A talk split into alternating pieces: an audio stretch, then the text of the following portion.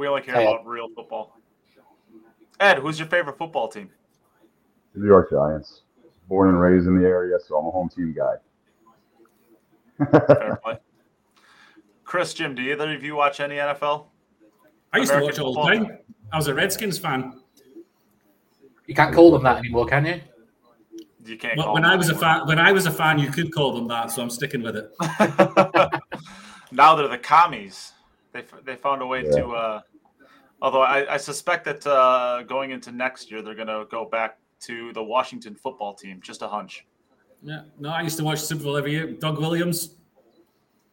Yeah, back in the day, it's good stuff. When I when yeah. I, when I was young enough to stay up until five o'clock in the morning watching it and not suffer the next day. yeah, I remember I was in London last was it four years ago when uh, when my wife and I got engaged. so yeah, I guess it was about four five years ago now. And I remember staying up uh, like the first round of games like kicked off at like seven o'clock at, at night London time, and I'm like watching these, and I'm like, next thing you know, I'm watching the night game, like the night game from here, but the night game there, and it starts at like 5 a.m. It's like, oh my goodness gracious. Yeah. Man, I wish I could kick people out of uh, the comments. Dang it.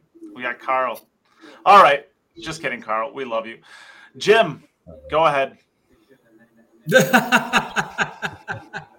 I'd like I've already talked. I'd like to welcome Ed to the podcast. Thank you very much for having me on, guys. It's a pleasure. I would say that out of the out of the four of us, I mean, we don't need to introduce the topics for today. I don't think. I think the the whole world's kind of exploded uh, in the last week or two uh, with what's going on with the WPA and Matchroom. And out of the the four of us, I think Ed, in his function as a board member of the BCA, it's his job to know the ins and outs of what happens within the WPA and, and, and, and what effect they have and their usefulness of or otherwise. So Thanks for joining us, Ed. For the majority of this conversation, I'm going to actually talk to you if you're the WPA, yeah. which you might not like. But I know you. I know you're one of the guys. A lot of people are banging down on the WPA and saying it's all trash and they should go. And but you're one of the ones that's more down the line of that there can be common ground here. Explain explain your position. Absolutely. Well, again, thank you very much. I had a frog in my throat earlier. Thank you very much for having me on the show, guys. I know I'm very active in the chat. Just want to stir up the conversation in the chat rooms for most of the time. So those are lovingly digs for anyone that doesn't understand uh, text. You know, text doesn't show infliction. But uh, like I said, we're all brethren in the game, and I preach the same thing all the time. Everyone has a role to play. I mean, we are just talking about the NFL. Who is the uh, governing body of the NFL? Does anyone know? Nope. It's the International uh, Federation of American Football, IFF, IFAF, I believe it is. Right, without looking it up on your computers. I hear arguments of what is WPA. We never heard of them. We don't know what they do uh, I don't want to use the term ignorance, but an unfamiliarity of a certain organization doesn't mean that they're inactive. Um, the WPA's biggest fault, in my terms or my opinion, has been their flaw has been a lack of uh, not even transparency, but more so being in the spotlight or being in the know. They don't like to brag; they just get things done. They function. Um, there's a lot of things that they work with with the federations. And I'm not here to speak on behalf of the WPA. I am a member, board member of the BCA. Um, does anyone know that I was a board member of the BCA? I mean, I'm very involved in the pool world. Everyone sees me at events all the time. I don't boast and say, "Oh yeah, I'm a board member," or try, to toot my horn. I just serve, and it's a voluntary position.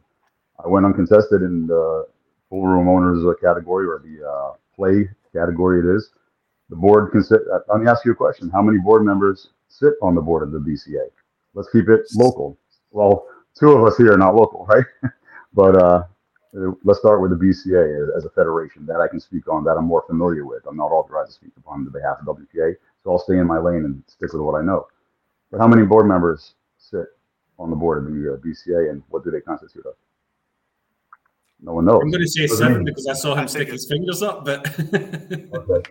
I can't see. I only see the two of you. I don't know if my screen is off or settings on my uh, connection here are different, but um, nine, the total of nine. It used to be 11. We brought it down to nine because there are too many disagreements and getting nine heads in one room to agree on something to pass, you know, bylaws or anything like that, make any changes is nearly impossible.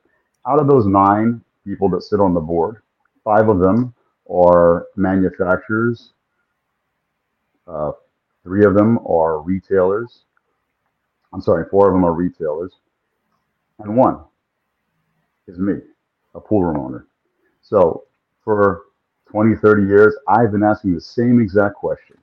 What in the world has the BCA done for pool? Or what in the world has the WPA done for pool? Well, pool is a lot broader of a spectrum than just what we've constituted as um, or justify it as from a player's perspective. Now, I'm a player before I'm a room owner. I didn't buy Sandcastle Billiards, which was Sharky Beast for a year before failing, because I wanted to get into a good business venture. I bought it out of my heart because the pool room was closing, and I didn't want to see our players' room close down. So I was working at the Board of Education in the IT field, and just did it as a side venture for a couple years, and was too tired doing both and insurance on the side. So I took a break, and a two to three year break from the real workforce got me back involved in pool again and rekindled my love for the sport. So there's an angst out there amongst the general population just because they are unaware of what the WPA does or the BCA does, that nothing is being done. Are hands tied in certain situations with WADA and things like that? Absolutely, of course.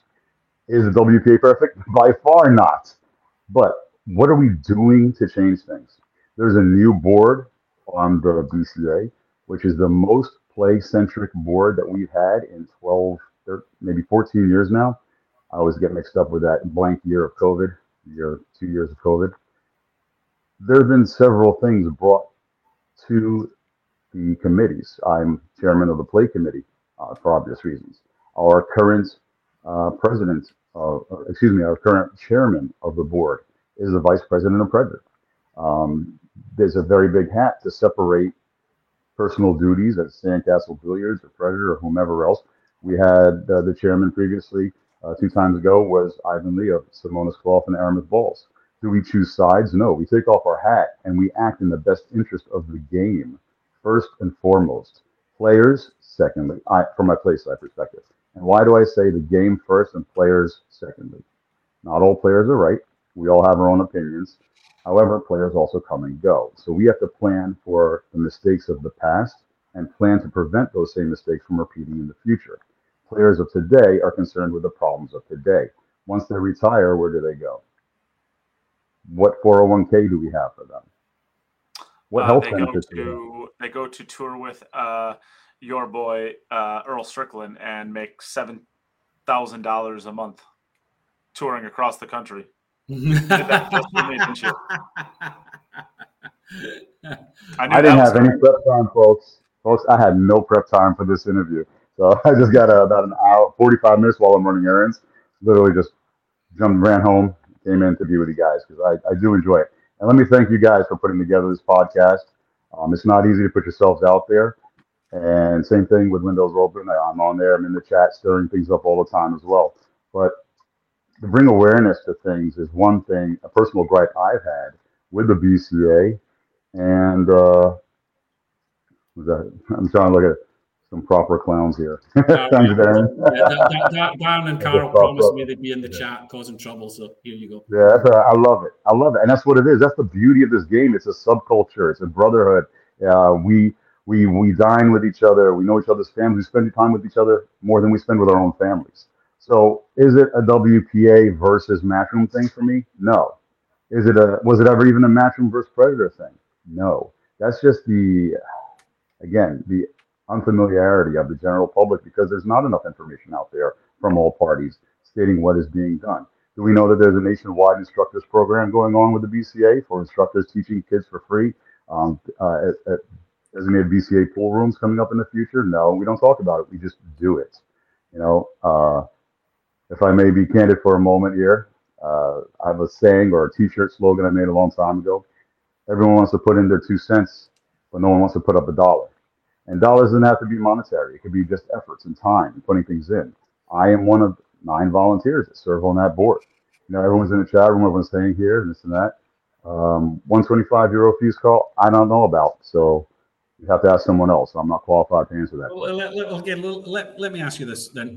Why why if, if if somebody organizes a tournament a promoter or or an entity organizes a tournament why would they go to the wpa why should they go to the wpa and when would they be required to go to the wpa to get sanctioning?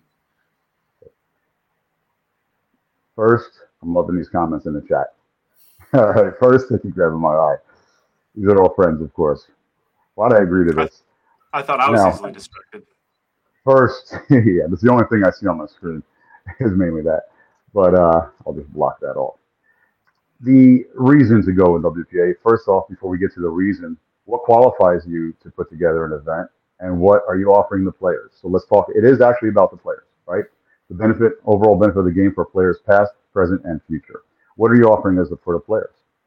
I personally find myself or claim to be indifferent in choosing any side. I try to work with everyone. As anyone who knows my track record for the last, I hate to say it now, 30 years in the industry, but let's say mainly the last 20 years in the industry, I've tried to work with Matchroom.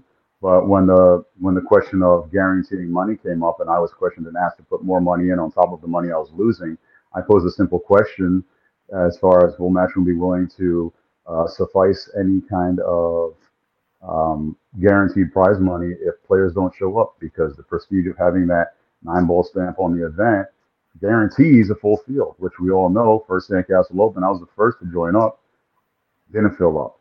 30, uh, 20 some odd players failed to show up. So now I'm closing down my business for three days, putting money out of pocket on top as an added, pissing off all my regular customers that just want to play on their favorite table on a regular basis for people that want to come around once a year. And then I ask a simple question of, hey, can you help out? Let's let's give these players that traveled out here the money they deserve. Crickets.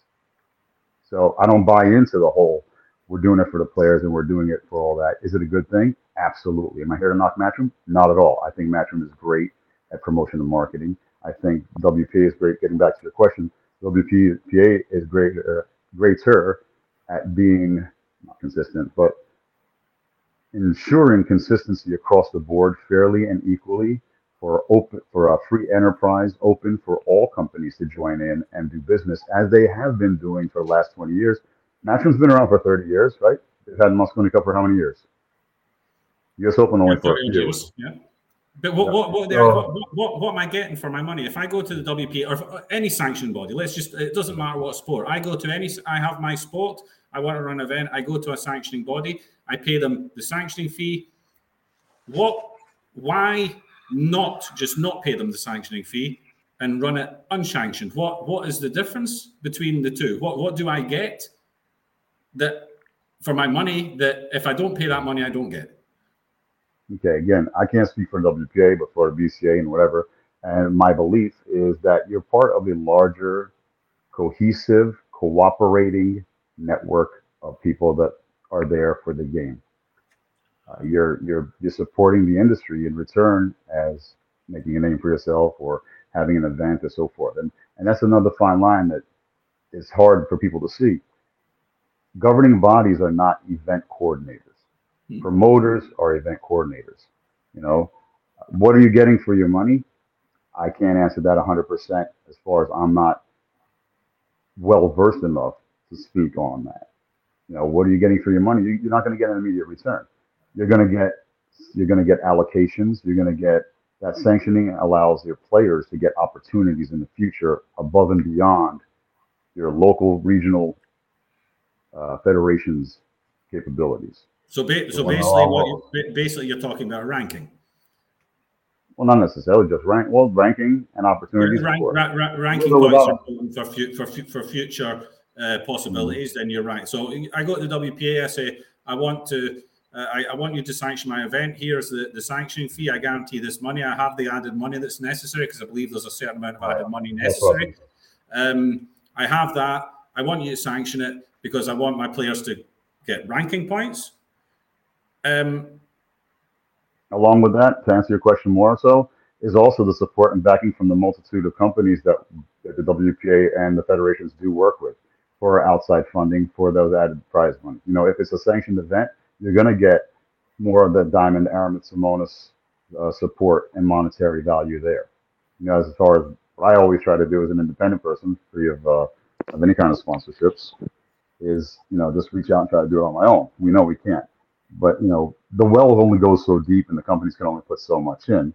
But they're more apt to give things into something that benefits overall fairly and distributed across multiple disciplines, multiple regions, all open to all players. Now, the, the only thing that I see the problem of what's going on now is that lines are getting blurred and duties are getting blurred as far as what are the roles responsible, what are people responsible for, and who does a better job at what. I think they both do a great job. Not a great job, you know, and a good job. No perfect job. No one's perfect. No company is perfect. There's gripes within internally and externally, of course. But I just think we need to bring more awareness that Matchroom is a promotion and marketing company. Their bottom line and their goals are different than the WPA and the federations that are involved. Federations are looking for longevity of the game, and both want to see the game excel, however, for different reasons. So it's not a choice of what are you getting for your dollar. It's what you're getting that's going to have the longevity and the guarantee that you're getting the proper support. And I can dare say the, the term infrastructure. WPA, yes, infrastructure needs to be tightened up, not revamped, but you know, better organized. And so, cooperation well, needs to be there. Ed, let mm-hmm. me ask you this question as, as somebody who's obviously not representing the WPA, but as somebody who's been in the game for 30 plus years, like you said. Uh, what what do you think is the best way of going at this? Do you think the best way of going at this is just balls to the wall growth at all costs and just get the game as big as it can possibly get to in three, four years? Or do you think the better way of doing it is just keeping everybody kind of together like uh, the WPA does with the federations and try to lift them all up at once? Because Matchroom is definitely taking Matchroom is definitely taking the, the role of I don't give a crap about anybody else. I don't need to work with anybody else. I'm just going to grow this game as fast as I possibly can. And anybody else who wants to tag along with us, great. Anybody else who isn't interested, see you later. We'll uh, we'll send you a letter when we get to the top. I don't think it's either one of those two, Neight. I think it's a combination of both. And are they growing the sport, or are they just growing one small fraction and discipline of the sport? What about all the eight ball players that don't play nine ball, ten ball players? one pocket. You know, we're going to get to the popularity and there's differences, of course. What about snooker? I need to do snooker, of course, but well, what about you, other disciplines, three person? Well, let, let's the say let's say, let's say that nine ball gets as big as I don't know. Let's just throw something out there. Uh, baseball worldwide, uh, where it's really popular in some sports. It's not very popular in other sports, but as a whole, it's a pretty popular sport.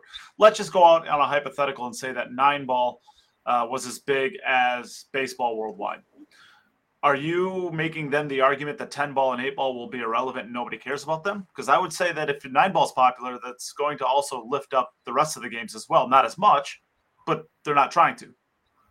One would think that. One would think, but these are all predictions. But we can look at the past of other organizations that came along and came and went by in a number of years. We had support from the Seminole tribe down in Florida for uh, a tour that was going on. We had the Camel Pro Tour once these organizers or promoters go away or the sponsorship whatever happened away, to the Camel Pro Tour as a just as a side note. Uh, Joe Camel is not a, an ex, no longer an accepted uh, taboo. Your boy, your boy yeah, Earl, don't you don't have to lie. I have no idea what you're talking about. Uh, and listen, I always say this: tennis had McEnroe, basketball had Rodman. We have Earl. Okay, just accept it. One of the greats one of the not so perfect greats, absolutely. But I'm a realist, you know. I speak the facts, but we still have to, you know, respect his, his game at the time. Not, he's not there as a personality; he's there as a talent. Um, I'll tell you something real quick on Earl uh, with the whole Mosconi thing. If he had played that first year that he was split up, it would have been a totally different Earl. He was in Sandcastle practicing six to eight hours a day, prepping for that. He was so well prepared. I said it a thousand times at that time. He looked like he was back in his 20s again, in shape, positive everything. But when he went over there and got stopped for the COVID exposure, they just took everything out of him. And then should he have been there the next year? It was nice of Matchroom to give him another shot, but he was already all the wind was taken out of his sail from that whole experience that he wasn't practicing much or as well prepared, and he didn't show up at that. But that's all I'll say about it. All. You know. Okay, so the situation we're in now. So let's get back on track. Yeah, situation at hand. The situation we're in now is What's the answer? The, the, the situation we're in now is Matchroom decided they don't want the WPA to sanction their events. They've created this world prof- uh, world professional nine ball pool corporation, mm-hmm. um, which they've done before. I'll get onto that They've, they've done. They've, they've been here before. The WPA hasn't, they, Right. but Matchroom has. Um, and now the WPA are saying that they're going to ban, or they're threatening, and they're going to have a meeting in October the seventh to decide and to vote on whether they're going to ban players from WPA events if they play in these non-sanctioned, non-WPA sanctioned events from Matchroom or from anybody else. It doesn't not just Matchroom. It's for it's globally for everybody. Hmm. What's your thoughts on that? I don't agree with it. Remember, I'm a player before I am a room owner or anything else, and lover of the game. I don't think bans should be implemented by either side, nor should that language be included in a newly created contract, more so than a contract that's been around for 50 years, 40 some odd years. You know, um, it, I, I truly feel WPA is being forced into that, and they have no other options, as you know, as they can see at the blink of an eye, right on you know the top of their head. Schwann's response to that, I think, was just a knee-jerk response to flexing something that he could think of at the moment. But in retrospect, after people meet and after this is all blown up, people look back at things and not speak out of the heat of the moment. Also, Schwann was getting cut off every five seconds by our buddy Mike, so he didn't get a thought through. Um, do I agree with it? Absolutely not. I don't agree with that as a course of action. I agree. I see um, some type of an agreement where Matchroom does their thing, which is a good thing for producing more opportunities for players in more areas, but do it everywhere equally. I mean, how many big events do we have in the U.S. other than the U.S. Open? You know, the, the international so far Matchroom events. I'm speaking. How many Matchroom events, not Matchroom stamped events of other people's events, but Matchroom events we have in the U.S.? Mosconi Cup every other year, and the U.S. Open. U.S. Uh, US players. Allegedly, They are they, they, they are growing it, and it is their intention to grow more into the states because they want the American players to be able to have a ranking without blowing all their money every single year in order Same with to the Asian players. yeah right. Exactly the same with the Asian situation. Exactly the same with the Asian players. Now, okay, let's say, let's, say, let's say this goes ahead and they vote and say, right, we're going to ban the players. That kills the WPA, No. right? I don't believe so. I don't believe Okay, so at all. uh, okay, I'll give you. I'll give you, I'll give you this, countries. I give you this scenario. Yeah, the, the WPA are saying we've got 4.7 million uh, prize money uh, in events on our calendar, even without Matchroom. Matchroom only have 3 million. Yeah, that's the figures that are being thrown out. Same thing was done in the early 90s with the darts, by the way, and that turned out to be a mistake. And so Predator are putting in a lot of that money. Now, if I'm Kareem, if I'm Kareem at Predator, well, I asked the question five minutes ago: Does a tournament need to be sanctioned? It doesn't. They can choose to not be sanctioned if they don't want to have the ranking points and they don't want to have the the WPA stamp on their posters and all that kind of thing. Now, if the WPA then go to uh, if the if Predator go to the WPA and say it's time for us to for the year to do our uh, you know to, to make our contracts for the sanction and of all the the predator eight ball events all the predator 10 ball events the world the two world championships and they say okay yeah it's going to cost you this much. Oh by the way here's a list of 150 players that are not allowed to play in any of your events. If i'm kareem i say oh okay forget about the sanction i don't need you. I need these players more than i need you. Because I can't sell my product, I can't sell my tournaments, I can't get the viewership in on my streams, I can't get the viewership into the arena. If you're taking away Shane Van Boening, Joshua Filler, Jayson Shaw, Sanchez Ruiz, all the top best guys in the world, nobody's going to come and watch the rest. You're killing my tournament. You're depleting my field, and I'm paying you for the privilege of this. No, forget it. I don't want you sanctioning. And then Predator is no longer a sanctioned event. That's like over a million dollars. It comes off their list of 4.7 million. They basically they're left with nothing. At 14-1 already did it. There's no World 14-1 Championships anymore because Matchroom started uh, because uh, WPA started meddling in who could play. Now it's the American 14-1. They said, "All right, forget it. We don't ask you to sanction us." It's it's a viable, Yeah, really is a viable situation that they're in. The, the, the, the big the, the other big player at the moment in pool says, "Hey, I don't want anything to do with you because you're killing me." Right. No, that's understood, and your point is very valid. Jim. However, again, you've learned the lines between the, the duties of a promoter versus the duties of a governing body. I, the governing body is not responsible for putting all those millions of dollars together. They're sanctioning events of other people and promoters doing that, as they have with Matchroom for several years. And there's no reason that Matchroom can't have their own point system. It's just the problem of it being the official point system. That's where I see the problem. It's not as far as them doing things and getting the sanction and getting the stamps and fighting over the players. More opportunities for players need. No one's going to argue. Players need more opportunities in more regions, so they don't have to fly across the world, spend three thousand, they come fifth place or better to break even on a venture, right? They also don't need to spend thirty thousand dollars a year to get on the Mosconi Cup for a possible twenty thousand dollar payday, if they get chosen, if they make it on an if. These business models have not worked for for either organization for several years or any any promotion. The the answer that I'd like to see happen is that Matchroom continues doing their events. WPA keeps sanctioning them. No player has to suffer for the decisions or the struggles of the organizations because the players just get stuck in the middle. They should not be making choices, they should have options.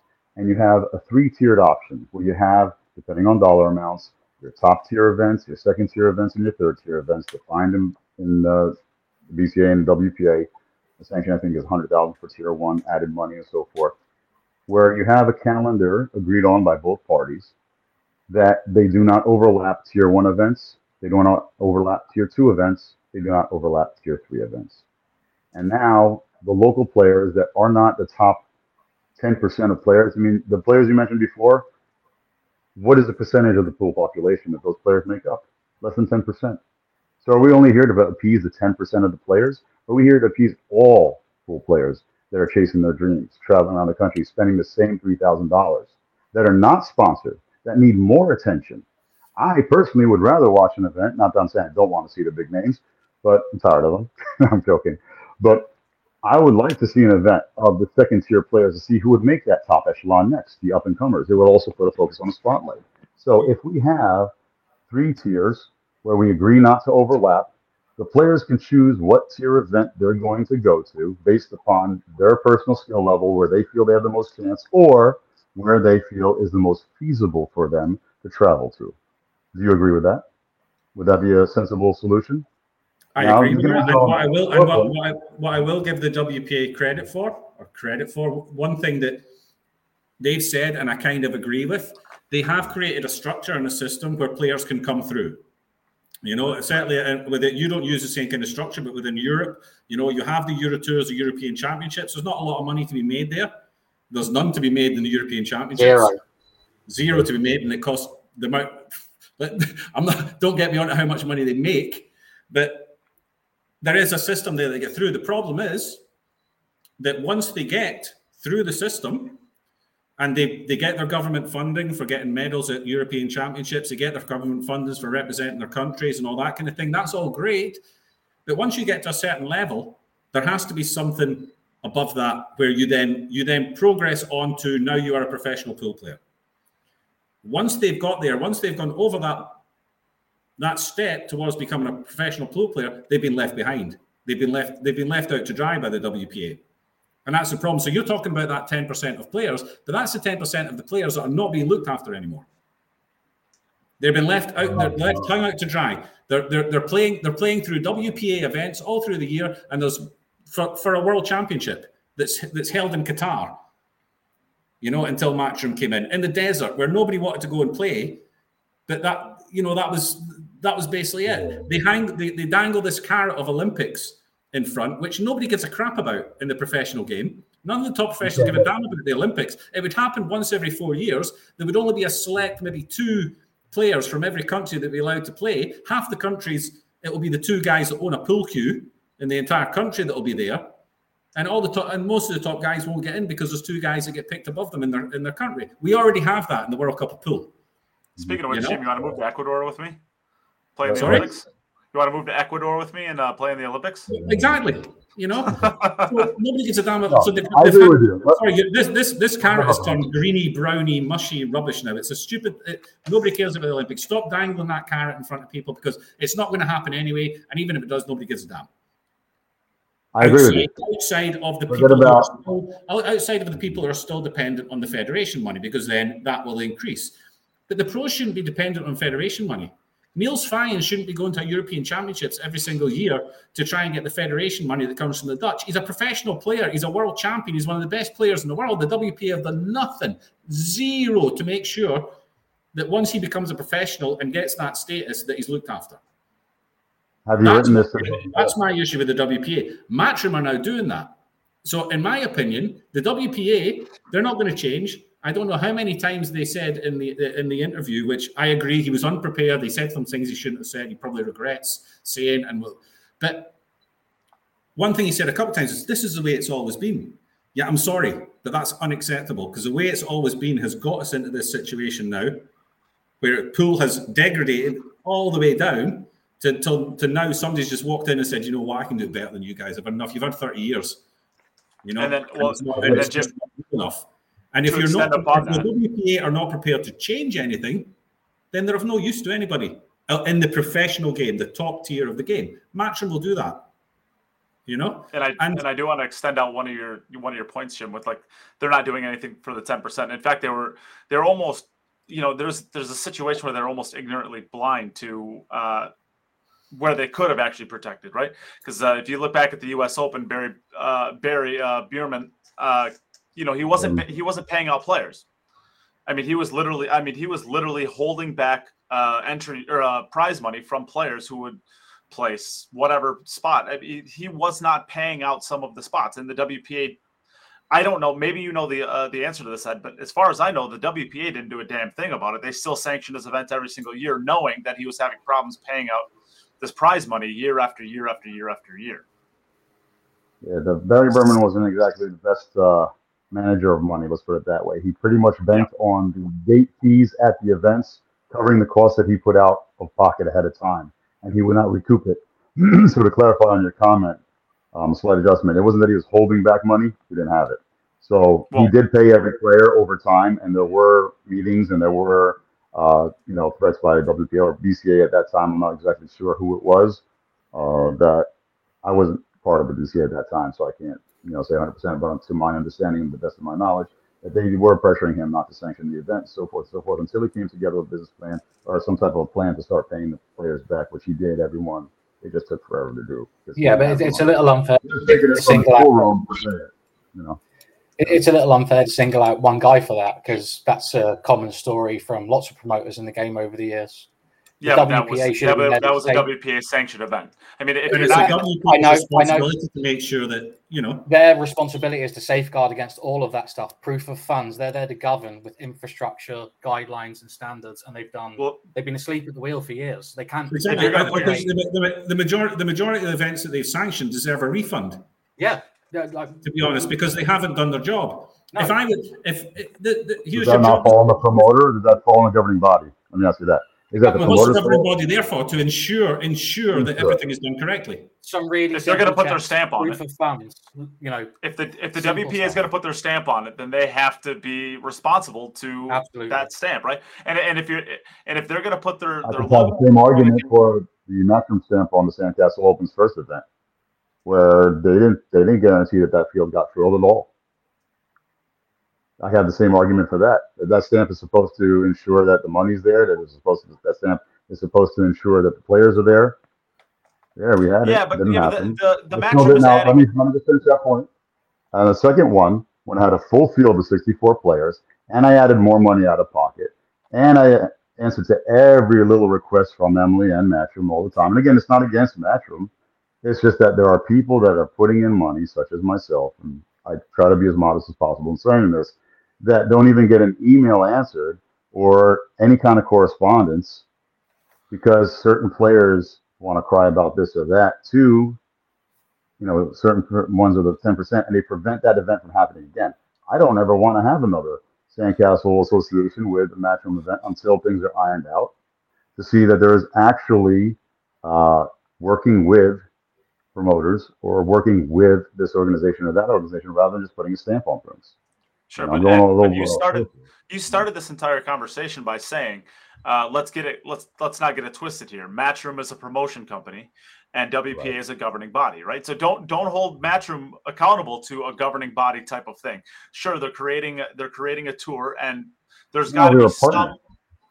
Well, sure, but they, they, they got to have some sort of um, accountability when it comes to who they're allowing into their tour. But they're still not a governing body. Part of the WPA's responsibility, if they're going to give a stamp to one of their events, has to be the proper execution of the event. And and I we all know that Barry was a flawed man, but he did a, a ton for the game. I'm not trying to like I'm not trying to throw him under the bus and say like he's he's the devil of the industry. The guy did more for the game of mm-hmm. pool probably than all but five or six people in, in, U.S. history as far as promoters, right? And maybe he is maybe he's done more than anybody else in U.S. history. Possibly, I don't know. Yeah. It, it's a it's a real argument to be made. I'm not trying to throw him under the bus, but what I'm saying is you cannot.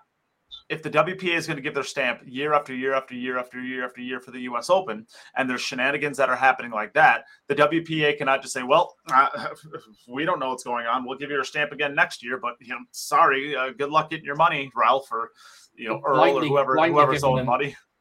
Blindly taking the approval so you can line your own pockets and take the sanctioning fee is let's call it what it is. Sanctioning fees are, are as big as they, they seem to be. You know, two point five percent doesn't even amount to that much. Getting hung up on it, and I understand that point. I just have the same argument too. But uh, other than getting up, hang up on a sanctioning fee, there's other sanctioning fees to function for every industry. You know, everyone pays somebody. We all pay taxes. We all pay our landlords. We all pay the mortgage company. So you know you that argument is that's the mentality of the pool player that can bet 500 a set but doesn't want to pay two dollars for their coffee. That mentality's got to go. But uh, to be to be more back on the point of um, enforcing and removing the stamp on on certain events after a bad track record, absolutely, I agree, and that's something there to be discussed. I'm sure that's going to be discussed in the General Assembly as well. Like where are we failing as well? you know, I've been in these meetings and we look at how we can do better each time, not what what can we do to make money. At least from a nonprofit organization standpoint, that's what we look at. We look to stay afloat, have to cover costs because everything costs money, and there's a small budget set aside for covering expenses on things for people that I personally don't put my stipends in. When I go to BCA meetings and so forth, I put it towards something else, put it towards my membership, put it towards the next event, put it towards you know travel fees for for one of the, the players that can't make it or one of the juniors come in or something, put it into the into the uh, I forgot the name of the fund, but there's a scholarship fund for the BEF. I always donate five hundred dollars here, five hundred dollars there, like nothing. You know, so it's not a bunch of money hungry people that are there. There's a lot of volunteers that are putting their time in, and uh, I'm putting in 40 hours a week now. You know, so maybe 35 hours a week now, just being a player rep and contacting players and making calls. Just the other day, I made a call to the uh, uh, not the embassy, but the the consulate in New York, trying to get somebody an expedited visa for them. That's all voluntary. That's taking time out of my day. I'm not looking for money for that. So if there are some people that do it full time, truly full time, in the pool world between 60 and 70 hours, three o'clock in the morning, getting calls and so forth, and they need a little 2.5% to cover the travel expenses, not first class, but just you know, coach. Absolutely, it's justified because no one works for free. No one. And there's eh, 60, 80. I can use Shane Tyree as an example. The only one I know Shane Tyree personally, I know Pat Fleming personally, and they both put in 78 hours, you know, let's say by the day during events. Shane probably puts in about 78 hours a week or more. You know, uh, the BCA president, who's also WPA vice president now. Uh, I know during events, I've seen Pat Fleming put in 12, 16 hour days, as I have as well during events. Do we take any pay for it? No, we see what's left over if there's anything there. That's all. So there's a lot of things putting in. So this crying about 2.5% is just that. It really is. There's a lot of efforts being put well, in. It's, uh, but it sounds it sounds more like it's the WPA that are crying about the 2.5 percent because they, it, that that's what they're on about. You have to sanction with us. You have to pay us. You, it seems to me. I think I above and beyond the sanction fee, uh, Jim, not to cut you off. I apologize, but above and beyond sanctioning fees, it's more about a standard of organization where everybody has to abide by a, a rule set. You know, we can't allow a monopoly to happen by one organization wanting to take over a point system. There was no problems between Matchroom and WPA for how many decades? Why? But they only had they only had three events. They only had three events. And, and promoters create events, right? Yeah, they had three events, and now now they've decided that, that now they wanted to create something. They wanted to create something bigger and better for the players. Yeah, they decided we're going to stick to nine ball, and they offered the WPA a deal. Said all we want is the ranking. You recognize our ranking as the nine ball world ranking. Not doesn't need. You can have another ranking if you want. You can have a total ranking. You can have a ten ball ranking. You can have as many rankings as you want. They didn't even have a nine ball ranking. The, the last nine ball ranking was back in the eighties. Their ranking was based on money won on everything. So it would be it was the only nine ball ranking anyway. The WPA refused it. So don't you That's think that was the for. That's all trophy? we asked for. Give us that and we'll sanction with you. They, they want to own nine ball. That's, No, you can't. No, no, no, no. You cannot own nine ball. Nobody owns nine ball. Nine ball is not for sale. not, you can't buy it. You can't own it. If you're the only official nine ball ranking points, what happens to the Just My Northeast Tour uh, Turning Stone points? They don't count for anything. What happens to the International Nine Ball Open? Let's talk about the International Nine Ball Open. A major. If you go to major- if you go to Matchroom, of course it does. You go to Matchroom and say, "I want to be part of the World Nine Ball Tour." So now you don't see how that monopoly occurs. How But a there is- promoter, rather than free enterprise, you're now allowing a monopoly to occur by one person owning but there wasn't a nine-ball ranking anyway. But there wasn't a nine ball ranking to begin with. Not a nine ball I, ranking. I would say an maybe one. There was an Maybe all round one ranking. You major can, still, you can still have an all round ranking. You just can't have a nine ball ranking, which they didn't have anyway. Correct. So So Ed, why, Ed name one major. Name any major sport in the in the world that isn't a monopoly. The NFL, the NBA, MLB, No, Premier. League soccer. I mean, they're all Again, they're all they all have, but they all have no, no. They're open enterprises. They're the best at it. Those are the ones that we see because they're at the forefront. And there's no problem with Matchroom being the best at it. It's just they don't own it. You answer you you answer to a governing body or you check in with a governing body. It's about checks and balances. It's not a monopoly. Right. It's free enterprise. It's the best. That's why they're in the forefront. They don't monopolize. You know. But you said, you, said, you, said, you said at the start what are Matchroom doing for the sport, not just for nine ball. They should be jumping for the sport. If they're only taking nine ball, they're not monop- monopolizing sport. No. No, monopolizing nine ball. It Yeah. disrupts They're not monopolizing the sport, and you're talking about the growth of the sport. So 10 ball's still there, 14 one's still there, 8 ball's still there. Match I mean, shouldn't the WPA be focusing on that? Why not, why not just let Matchroom go and do their thing and say, okay, on you go. We've still got plenty of other stuff. They've got everything. They've got Heyball, they've got carom, they've got all the rest of it. But if they start saying to players that are playing on the nine ball tour, you can't play in these, then they kill those other disciplines as well on a professional I- level. I've agreed with you on, on that point before. You know, Yeah, I don't think but, that so, the, players still, should not be penalized from either side. Now that que- same question was posed to Matchroom and Carl was in the chat room, very active in the chat room over there. He he, he couldn't answer that question. Why is that language in the Matchroom uh, contract? A new ah, contract. see, but, and, I wanted to point this as well. There's a there's a, a definite distinction between the WPA and the language used in the matchroom contract. The language used in the matchroom contract is specifically for nine ball and only nine ball. Now, if everybody turns around and says we want to be on a, a, a, a- affiliated with the World Nine Ball uh, Tour, then there isn't any other nine ball tour. If there is another one, then okay, Matchroom have never said that they've got it in the contract, but they've never gone through. They've never pushed through with it. They've said have it? it's, it's it's always been there. It's always been in the contracts. Now the It's WPA, contradicting to see no, no, the W- well, no, let me let me finish. The WPA are doing a blanket on everything. They're ban- banning pool players for because of something that happens in snooker. Something happens in snooker, they ban pool players from going to a tournament in that country. That's that's ridiculous. All Matchroom is doing is trying to protect their product of nine ball. The WPA are just throwing snooker players did something wrong, so pool players are going to pay for it. That's that's ridiculous. Surely that's that's you. Can, how can you? anyone possible? I think that's that's just. I'm torn on that as well. However, WPA is responsible for all cue sports once again. So if a penalty is applied to one, it has to be applied across the board to the player. You know, not to you know to those involved or the parties involved, not to just one portion of it. You know, I'm, Okay, but, then- but then the rules. Are, that but for you. then the rules are stupid. Yes, I agree. Rules The are stupid. the whole rules thing need to be revised. When was the and last this- time the rules were revised? Exactly. The, whole thing needs, the whole thing needs an overhaul, but they keep saying this is the way we've always done it. This is the way we've always done it. Yeah. There's so many things that are wrong with the way you've always done it. And if you can't see that, hopefully they do start to see it because it's become more and more public now and people, more and more people are talking about it. They, they can't continue to work like this. I'm starting to hear echo chamber uh, comments over here as far as just because that's the way it's been doesn't mean that, I mean that's blasted all over and we're just repeating things that we see online. However, I agree with that, and that's why there's an absolutely new board that is on the WPA. And um, no offense, I don't want to personally attack Ian Anderson, but he was there forever, and he's now moved on to whatever position he is. I don't know. He's not really involved in the forefront. I see that he's listed as a CEO. That's fine. However, Ishwan is now just stepping in to clean up a mess. Has there been problems for 20 years? Absolutely.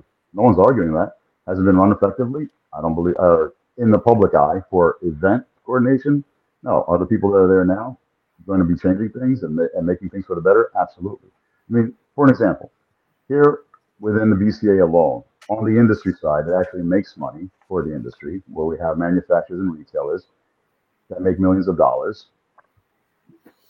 There was a, uh, a tear in the industry recently, few years ago, um, this before COVID and during COVID, where the BCA Expo wasn't what it was. And the industry was torn between different shows. And the BCA, for the last three years, have been working nonstop, maybe even four years, nonstop to reunite the industry. Again, don't brag about it, it's not public information. But now at our next coming up BCA Expo, we're bringing more, all the people back into the fold on the same, at the same show, exhibiting together, getting each other discounts and so forth, reuniting things. And that's what one example of an organized um, or an organization does in the federation alone, above and beyond just the play side of things. Now, will do I see the same thing and the same efforts happening for WPA and? Absolutely. I see things changing. I see things that are going to be altered. Maybe rules are altered. Maybe contracts are altered moving forward. I mean, we can sit here and hash about what was and what was and what was. It doesn't do anything. What are we actually? What actions are being taken to do things? Discussing and hashing out. Oh, players are going to be banned. Making the assumption that players are going to be banned. I don't believe is just. You know, I don't believe You that. don't think that'll happen? I still don't think that's going to happen. I, I hope it doesn't for 100%. Do I think so? I think there's only a 30% chance. A 30% chance, that- even though he's kind of made the Yeah. statement that that is the direction they're going. I think he's flexing. I think I, I think he made I, I think he made a mistake. He was caught off guard. He Oh. wasn't prepared. But he meant it at the time. I think. I mean, all they need to do is just do a little bit of their homework and look back only a few years in history to when Matchroom were involved in some of this before, and they'll realise that they're breaking the law by doing it. They're breaking several laws by doing it, and I- I'm They not will- that versed they will not lose. what law you're referring to. Sorry? Contract? I'm not No, sure what law, what contract this- perhaps. This happened. This happened in darts. It went to court, and they lost. And the, the, the, the BDO lost the case in court because they were not allowed to ban. It was work, uh, uh, some uh, uh, employment I know. laws. They broke employment laws, and they weren't allowed to. And it'd be the same. The, the, the WPA, they'd be stupid to do it. Yeah, everybody, every, all pro players are self-employed, right? You got to be able to make your choice for yourself. The- You know, Chris, the you reason better is- hope- Huh? Chris, you better hope that they ban all those players.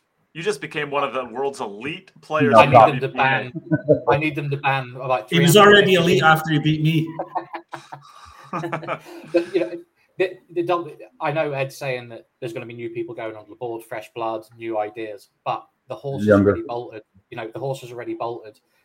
The WPA left this vacuum in place, and Matchroom have stepped into it. There is no pulling that back now. The genie's out of the bottle. It's you can't pull it back.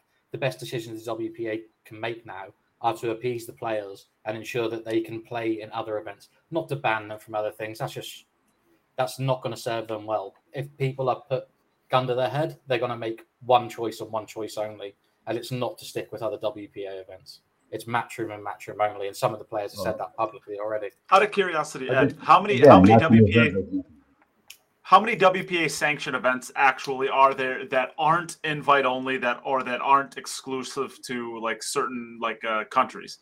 Uh, like so, World so the China, so the China, so the China Open. offhand. No, there's, there's actually preliminary rounds that are open. You just have to qualify in. It's a completely different structure. Sure. Similar to like what I was trying to do with the NBL here in the USA. Um, you have to have a qualifying round open to anyone and everyone, and if they qualify to the top percentage, then they get in. Uh, let's say the top the top 16 out of those qualifiers get in, or the top 24 get in. The invites are just for people that have that like veterans that are grandfathered in or already proven themselves already earned points enough in each federation, each federal organization. So let's say within the BCA, that's one of my jobs now as player representative to go down the list and reach out to each and every player out of the top 16 or top 25, see if they're available, if they'd like to go to certain events, and and assign those allocations to those players and help them along the way to get to those international events. So it becomes a case then for some players, if they have nothing better to do, if they have no better offers on the table, then some of those events start to look attractive.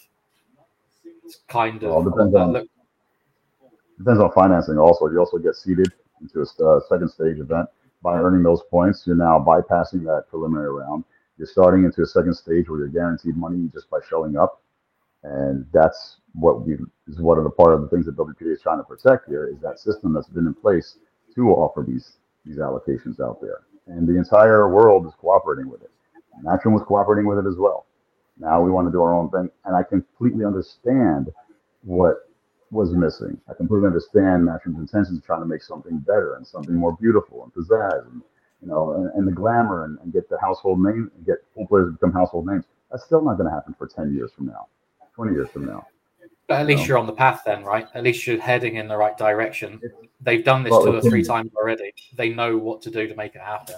So did the IPT and so did several other people, three other people. No, not, not, not, anywhere close to the level that Matchroom did. Yeah. It's it's I, too young to tell, and I wish them the best. You know, again, I don't see this as a WPA versus Matchroom. I both have roles, both have a need, both need to be a check and balance, and one has to put time. One puts time into organizing and creating events and opportunities, and the other one checks to make sure that it is in line with the rest of the entire world you know, allow also allowing free enterprise for another matchroom to come along and have it, maybe Predator or maybe whomever else, or independent people. Again, we we talk about Barry Behrman. He was one man, not a multi-million dollar company or a multi-sport company. He worked out of passion for the game. You know, but um, it was the WPA's responsibility to cultivate strong relationships with good promoters, and they've had a lot of time to do it. Matchroom are there now, and it just turns out that they are there's too much inertia now, behind the force that's going on. It, hmm. it's too too big to be held back. I would. And now it's Ishwan's job, not not. Ian's. Now it's Ishwan's job to sit down at a round table with Emily and, and Barry Hearn and discuss how to make the best opportunities available for players to have options rather than choosing. And not what, fighting over them. So let's let's say let's, Sorry. let's say you're in this meet. Let's say you're in this meeting, Ed, what do you see as what, what, what do you see as the common ground? What do you see as the point where these guys can come together and actually work together on this? Now, I I feel that matchroom events points should be taken into consideration. Absolutely. And if they create more nine ball points with more money, the players are going to play in them. Great. They're also WPA sanctioned at the same time. So now they're getting world ranking points, true all around world ranking points for eight ball, nine ball, ten ball, heyball, whatever they play in. They're earning points. How do points work? Participation. Right now, it's not feasible for any player to participate on a full time basis to become a professional pool player and have a good life, right? But that's the end goal that we want to see. So we shouldn't exclude anything. So the points are recognized in the overall global point system, but it cannot be its own point system because then that disrupts every other continental federation systems out there in place already. Not that it's just because it's the way it's been done. We're just adding to it to make it better together. Now, Matchroom, I don't care if I see Matchroom becoming the official promoter and marketing company for the entire sports industry. But will they do that? Start with nine no. ball, then go to ten ball, no, then go because to they only care about no, because they're there for what? Why? Because the bottom line is different than the bottom line of a governing body. The bottom line is if it makes us money and we see potential and we can get revenue streams from advertisers, then we'll work with it. It's I don't. I don't see why this is. I don't see why that's such a boogeyman, though. I don't. I. I, no, I don't see why it's fun, if, if they're, if they're making money, the players are making money. I just don't fundamentally understand Those players this argument. Ten percent. I just. 10% yes, of players. But, Ed, but that's, the, that, but that's the players that they're. That's the players that they're that have that need that, that, that have been left behind. Have they been left behind? Yes, they okay.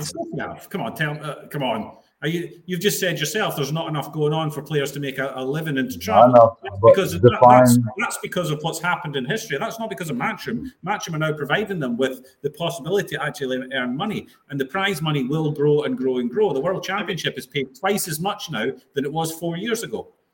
And Matchroom has done a great job creating those events. It's only going to get more. It's only going to get more. That's why it should be a part of it. And that's exactly why it should be a part of the whole global system, offering opportunities for all players. But uh, okay, the so, opportunity for all the players. What, what, what players don't have the opportunity? So, these, the ones that can't afford to, the ones that aren't uh, financed by major companies that are backing them and sponsoring them. We don't even have true sponsorship for players. Uh, we have product sponsors for people that are. We have American players hustling shoes online. So they're not not sponsored. it. So there's only a handful of people that can afford to fly around the world to gain those points. So we, it's the same problem, just in a different, under a different label. It's the same I- poor structure and poor business model, model under another structure, another label rather. You know, again, Okay, so you asked me if I'm at the meeting and we're having a solution. Matchroom's points are accepted as part of the whole global system for all players to be equally accessible to. How do we do that? We have to have the same number of events in, in each nation, right? Spread out the events so now it's feasible for those that can't afford to travel that are not sponsored to get to events in each nation. Then we have nation national champions, and we have a world championship. Our world championships are just sign up, pay your money, go and play. Is that a true champion? Or is that just who can afford to go play, who is sponsored to play? Well, it's not really because the top 128 players get put into it. I just I, I'm I'm struggling to. I'm The top, I'm the top 128 players have their spots guaranteed. So it's not just anybody signs up. The top 128 are guaranteed the spot in the World Championships. They earn, but they earned that. They earned that through participation. Exactly. So it's not just anybody signs up. It's the best 128 players plus qualifiers and other people. plus open open entries. Most of them are open events, right? I Well, think the, the yeah. idea is it's going to be qualifiers. I, I feel like we're getting to this giant point where this the, or this this this big clash between these two because Matchroom is completely. I mean, at this point in time, Matchroom is completely surpassing and you know just moving away from where this industry is at. I, the reason that Matchroom has all this bargaining power and can just basically tell Predator, uh, we, we're not interested in working with you anymore if you don't want to play our game. And now they can go to the WPA and say, well, if you're not going to play by our rules, we're, we don't want to deal with you either. It's because they're, they're bigger than this entire industry at this point. We haven't had an organizer this big in probably Ever. 30, 40 Ever. years, maybe, maybe ever. Ever. Yeah. And, and if, and I mean, it comes down simply to the, to the statement, those who have the gold make the rules. And if the WPA is scraping by their bootstraps, trying to exist within a, a pool world, 2.5% at a time, and Matchroom is potentially bringing in millions of dollars at these events, and they're growing the prize pools, and they're they're adding new events to the calendar, and they're constantly growing. WPA is like trying to hold on to any grip that they can possibly have at controlling this industry, and Matchroom just seems to be saying, "Well, boo, we'll just go on our own and." have fun Yeah. with uh, the Predator events, have fun with the Japan Open, have fun with the China Open. We're just going to do our own thing, and we don't have to exist within you. And like, I, I, I this entire thing to me is just stupid because in three years from now, if assuming the Matchroom continues going the way that they are, it wouldn't surprise me a bit if the prize fund for the U.S. Open is one million to one point five million dollars, and that's across the board for most of their events, where all of their events are giving away seven hundred and fifty to a million dollars and the WPA is just sitting around still making their 2.5% on $100,000 purses. I, I, just don't even understand why this is even a, as big of a deal as it is. WPA isn't growing. They haven't grown in 30 years. We do have somebody that's growing. Why is WPA trying to control the growth that's coming from a company that's independent from them? It You just seems silly to me. what do you mean by growing? Like, you know, what do you define by growing? I mean, there's more support and more things happening on local levels that the WPA is, PA is overseeing. I can't sit here and listen. It'll take like 25 minutes just to do that alone. Okay, Already let's talk about the professional game, the prof- the the elite, Right. the professional game. Again, that's only 10%. It's But- 10%. Ma- And that's Ma- all- Matchroom have that's all they're openly interested said- Ma- Matchroom have openly said we are going to grow the professional game of pool. It's Not that's the all it amateur is. game of pool, not the professional And the juniors. And the juniors. Professional game of nine ball. Okay, And the juniors. professional game of Nine ball. Why Please can't they include the juniors. I mean, boxing's got four governing bodies, and it's the same sport they all govern. It's the same size of ring. It's the same Shut gloves up. they use. Look how bad boxing is now as compared Yeah. to what Yeah, it used to be. But for years and years and years, For example, Jim, very for example, they all had their own thing. You know, they all had their I own think thing. we're all all, had their own we're all on the same page is that we want to see the best for the players. Absolutely. That's not a question. That's what it comes down to. But the players today, tomorrow, and the future. The, the answer is how do they come together? I don't think that it has to be one or the other. I think it's how do they work together in coexistence as they have before, accepting more events, but also not scheduling on top of other ones to make players choose. And, I don't see how I don't see how they ever coexist. own a point. I do. I do. I, like I said, you schedule three tiers on a calendar. How many? Uh, I put in a post somewhere. I think it was on Windows Open.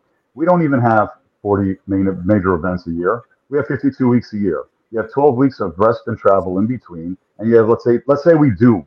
It would be wonderful if we have 40 great events a year. Okay, we can't figure out a way to schedule tier one events apart from one another, allowing more opportunities for different level players. We can't figure out a way to schedule, you know, with all these great minds that we have in the industry, we can't just sit down and figure out a solution of scheduling 12 months, 40, now we don't even have 40 events. Let's say it's 25, 30 events a year out of 52 weeks. You know, we can't spare 22 weeks in between somewhere or the other, can't push or give. That's all it comes down to is really scheduling and allowing the opportunities.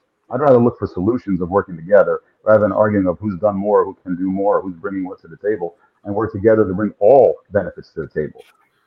Okay, I, I want to throw this at you. I, I would much rather see the calendar grow to 60 events all under one person than trying to take 60 events from 17 different promoters and lining them up.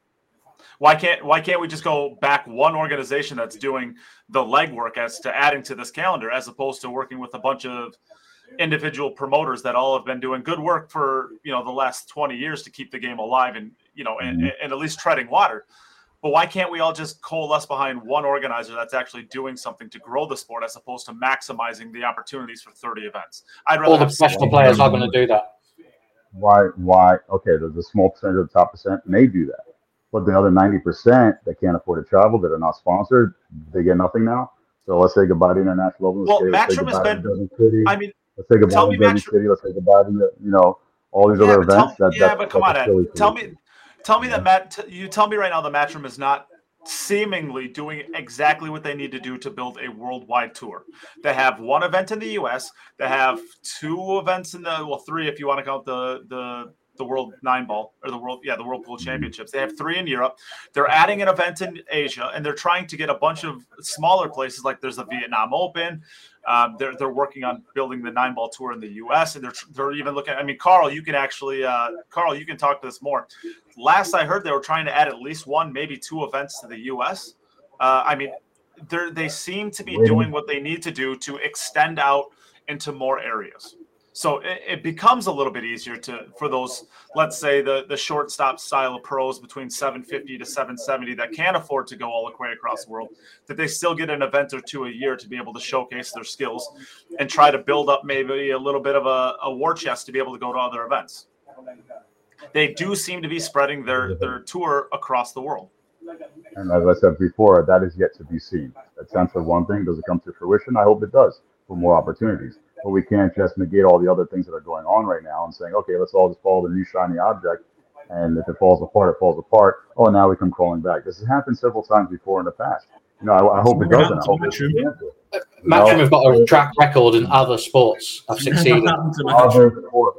Other sports. They visit similar, very similar sports. Darts and snooker, very, very similar. Very similar in their history. Okay, yeah, darts. Darts is the easy. Anyone can do it. anyone can throw a dart. They get involved to get involved, so, right? Not to the highest so, level, but you know what I'm saying. You know. So let's let's say yeah. next year Matchroom falls apart. Mm-hmm. Uh, Matchroom falls apart. Their entire tour goes bye bye.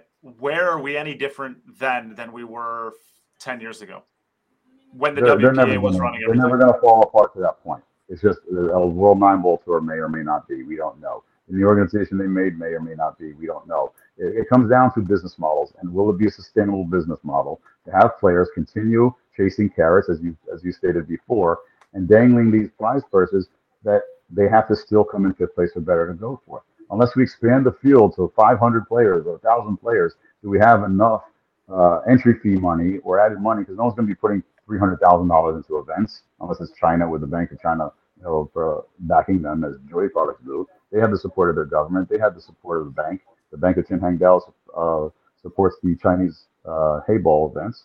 So they have endless support, and they're on national television. They're on CCTV5. We don't have that structure, and we don't have 20 years to develop that structure either. So we can't get rid of anything that we have. We, as an industry, cannot afford to lose the WPA and make it go away, or or the federations in our yeah. It's we not can't. Go yeah. away, you know, we can't afford. Okay, if we, if we yeah. come to that point, great. But we who's going to check and balance everything to keep free enterprise available? We can't just shut it down and allow a monopoly to happen, and then everything else goes away. Then there's uh, no industry, and then there's no there's no other organizers. There's no other events. The people that can't afford to. Now we lose all that bottom feeding structure to get to that 10% because everything So else went the- away now. If the WPA did not exist, but a, a successful and a a successful players union did, would we need the WPA at all? If we had a successful Ooh. players union that worked, would the WPA be needed That's the all? key word. I, I, I want to take a second to give hats off and kudos to Darren and uh, JJ and everybody. Jeremy is trying to put the an, another players union together. I wish him the best of luck. I think Charlie Williams tried to do one before, it didn't work. Uh, Johnny Archer, not Johnny did. he, tried, he tried to put one together, right? What happened to them? Players players hate on each other every day. You know, let's let, let's let's call a spade a spade. Players don't work together all on their own. There's all cliques and everything, and everyone has a difference of opinion. But I wish the best of luck. There needs to be a players union. Johnny Demet, Johnny Rocket, Johnny Demet. He's been working on putting something together for years. Has anyone heard of it? Know of it? No, I'm familiar with it, and he has a great idea and a great thing. I don't know if he's part of the team. Um, maybe Darren can answer that question in the chat, or Carl. Don't don't dodge the question, Carl. I'm right here. Come on, pal. Uh, is uh, Johnny Demet on the team as far as uh, putting in some input on the committee as far as players committee or uh, players union? Okay, so so as far as answering my question, answer my question. Yeah. Is the WPA needed at all if there is a, a successful players union?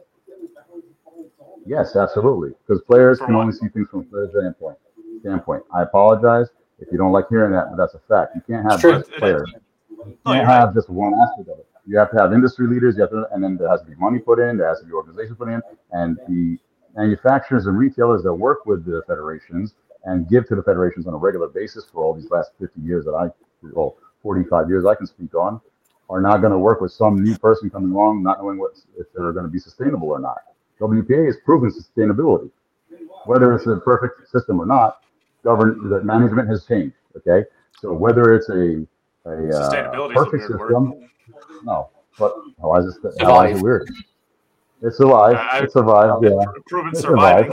You know, and that's what sustainability means. It's alive. It's still here. You know, but uh, you know, obviously, there's no argument that things aren't perfect. That things need to change. But companies have to work together. Organizations have to work together. And one entity doing everything, putting all your eggs in one basket, is never a smart idea. How do you work together? How do you work together? How do the federations work together for with the WPA when the WPA don't seem to even acknowledge that what they've been doing is wrong? They, they don't even see it. They're ignorant to the fact. They think they think they, they think that what they're doing is perfect. It's great. Look what we're doing. We're producing. I don't, I don't, I don't agree with that. I don't. We have we have these arguments internally as well. You know, as, as far as on the BCA side, you know, how to handle the situation of that. You know, one person making one statement doesn't speak on behalf of everyone that constitutes. No, I'm not talking. I'm not talking about. I'm not, out. No, I'm not. I'm not talking about what Sean said. I'm talking about doing the same thing for 30 years and not realizing that it's not working. Define that further. Again, that, that's an echo chamber response. With all due respect, Tim, but what has been not working? Let's study that. We haven't had again. the prof- the, Wow. the fact. Well, you know, you know, you know, one thing that doesn't work for me is that players are having to park six six guys into a, uh Prius to travel between tournaments and live in, and stay in Airbnbs, while the top guys at the WPA are flying all business class to go to a meeting in the desert that could be done over Zoom, staying in a top hotel. That's disrespectful. It's it's completely insane that they can't see that this is just stupid. I, this is what's wrong. They, they don't understand. They don't they, they don't have a clue what they're doing. They don't have a clue how they're representing. themselves. They a clue how they're I perceived. on the BCA level. Uh, there's Zoom meetings uh, a few times a month. Uh, like I said, I was running around earlier, putting things together, just not preparing for another meeting that's happening last, next week. But you know, there's Zoom meetings all the time. However, once a year at least, uh, an organization has to get get together face to face, sit down at the table, and hash things Agreed. out. Business, you know, that's just to- business 101. You get a lot more. They have, they, they, they have, they class, I to don't discuss, agree with. they have to- they have to discuss bans. Yeah. In a, in a, Ban- I don't in a hotel in the. Uh, I mean, come on. No, no, no, that's just that wasn't the point of having the General Assembly in Qatar. They were having General Assembly of everything, the General Assembly of all things. That's just one little point, one not little, one point of a multitude of men. You know, They're Right. there. They're there to. They're, they're there to serve the players and the game, and they don't. They don't seem, in my opinion, they don't seem to care about the professional players. It's a conveyor belt for them, but once you're at the end of the conveyor belt, you can just fall off the end. It doesn't matter. So, so regulating opportunities and avoiding monopoly does not serve the players, in your opinion. Uh, For professional players, it's better there being a monopoly than not a How's monopoly. at that, this how's it serve the players? Why, why, why do we why do we have no millionaires in our sport? Why are why are world champions selling cue balls on Facebook? I Facebook? agree with you. I agree. I hate. I can't stand seeing players getting on online selling cue balls and hustling cues for fun. That's a lack of support. Bottom line, regardless of who's in charge, that's a lack of support from It's a lack of money in the Yeah. industry. lack of money in the industry. Why did golf get big? Philanthropists put money into the game. I have to speak the truth and call a spade a spade. The pool industry is the let's say 80% of the billiards industry constituency is of people that are takers, not givers. You know, I'm seriously contemplating right now putting together a, a nonprofit organization called uh, what was I going to call it? Um, Let's Pledge. And LETS is an acronym. Let's Pledge where everyone the acronym stands for um, lodging. What was the E for? Anyway, travel and support. You know, or uh, entry fee. Yeah, so lodging, entry fee, travel, support, pledge. I want to know how many people watching right now will pledge twenty dollars a month on a regular basis. Twenty dollars is a nominal fee. But if we have how many pool players or pool enthusiasts in the country? In the U.S. alone, I can tell you the stats: 34.7 million pool enthusiasts that are registered, either league players or uh, avid pool room players and tournaments and Fargo ratings, so forth, all combined. Out of that, nearly 35 million people, how many will pledge 20 bucks a Okay, month? Ed, we get a Ed, with thousand all of them? with Ed, with all due No. respect, with all due That's doing respect, something.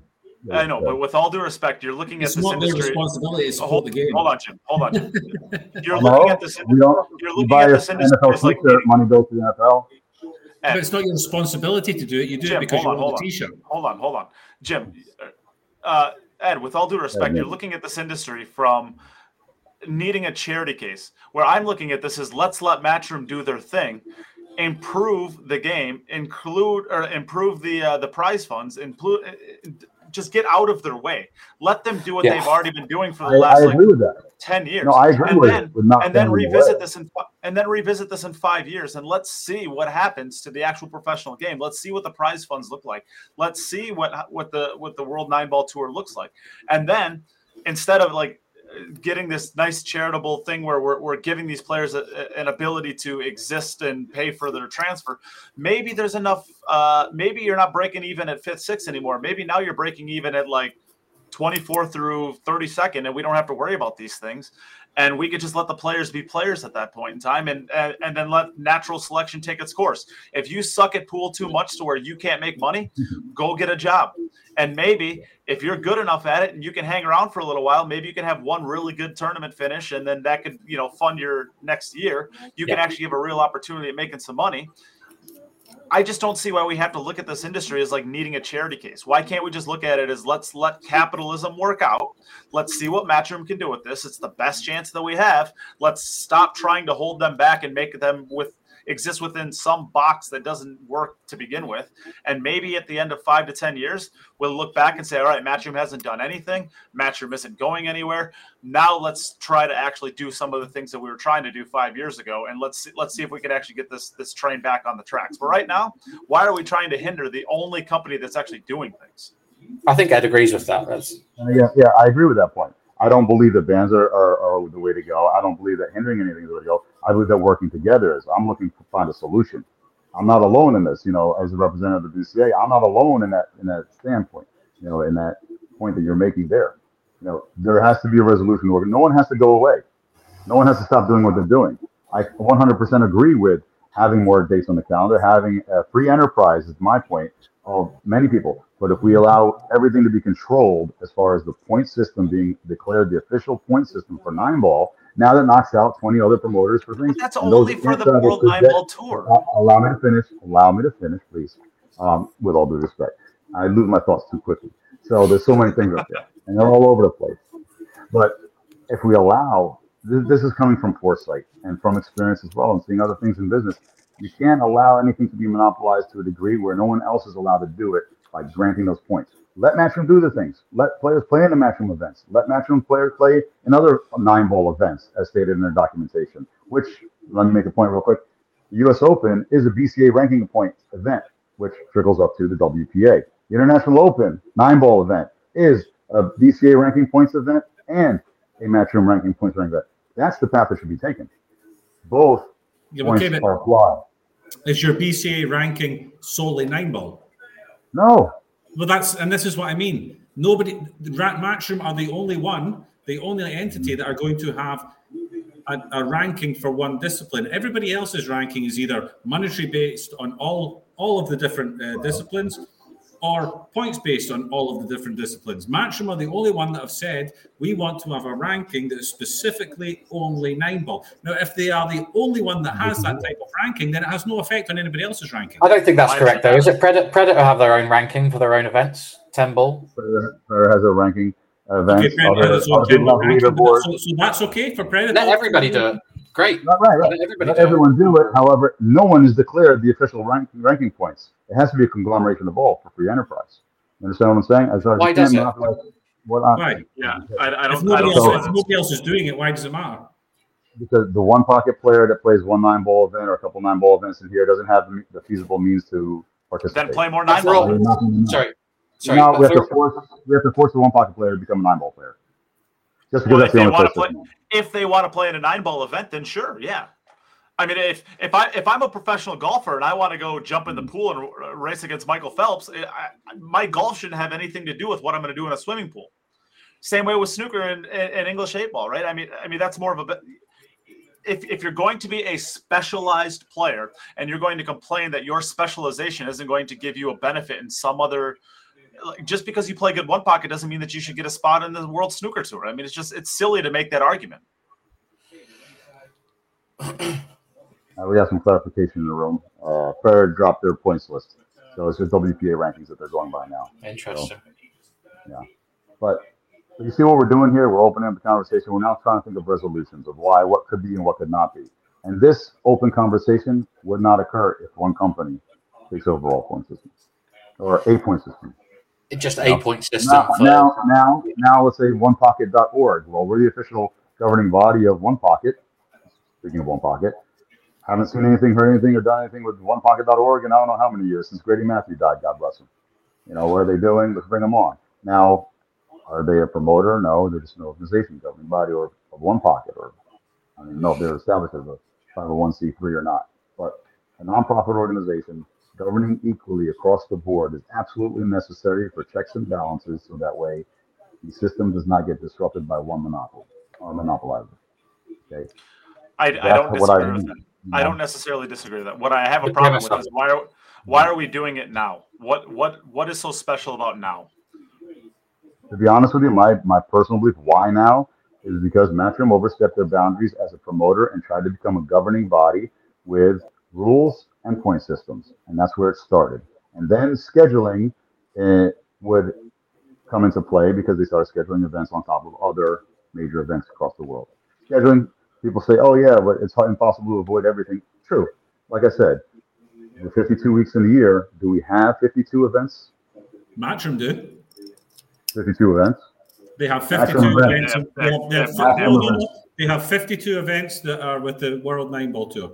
They are pretty They damn do. close to 52 Yes. if they're not there. That, that, that, that's impressive, and that's great. I would So how, ask if they do, how, how do they then how do they then stop conflict with other people's events without putting their own events in conflict then? uh, what I suggested before, three tiers based on opportunity and feasibility for players. It is about the players. It's about all players and feasibility for them to travel to them, whether it's And I sponsored or not. when, when, when, Equal has, opportunity. When has a matchroom tier one event clashed with somebody else's tier one event? I can't recall off the top of my head, but before it wasn't long ago, a few months ago, I can't remember the name of the event right now. You're talking about the European Yeah. Championships. The, U- I'm the looking UK at- Open I just the counted up Yeah, that's the one of them right there. The world the World Nine Ball Tour has 44 events on the calendar. Not all of those are open to all players. Obviously, the Mosconi Cup is not open to all players, and then this has all of the junior events on there too. So there's probably about 35 events that are on here. Okay, Just so to now we clarify, they're not classify have them. 52. Okay, They so said there shouldn't should- you know, announced number 50 just a couple of months ago. Then they haven't updated their website, or those Or are for they've, next year. or, they've, or they've dropped or they've dropped a couple like that Sharks uh, thing that didn't come up to s- Well, they, they could be at 50 for next year. again. too. But I'm, I'm Again. counting how, how many are this year available this year right now. There are 44 events. Some of them are junior events, and some of them are the World Nine Ball, the Premier League Pool, the Mosconi Cup that not everybody can play. But I, I mean, we, we know that they're adding events every year. I mean, uh, what was it? The, the last year, the European Open was added. This year, the Asian Open was added, and the Spanish Open was added. Uh, I mean, Keep adding them, just don't overlap. That's it.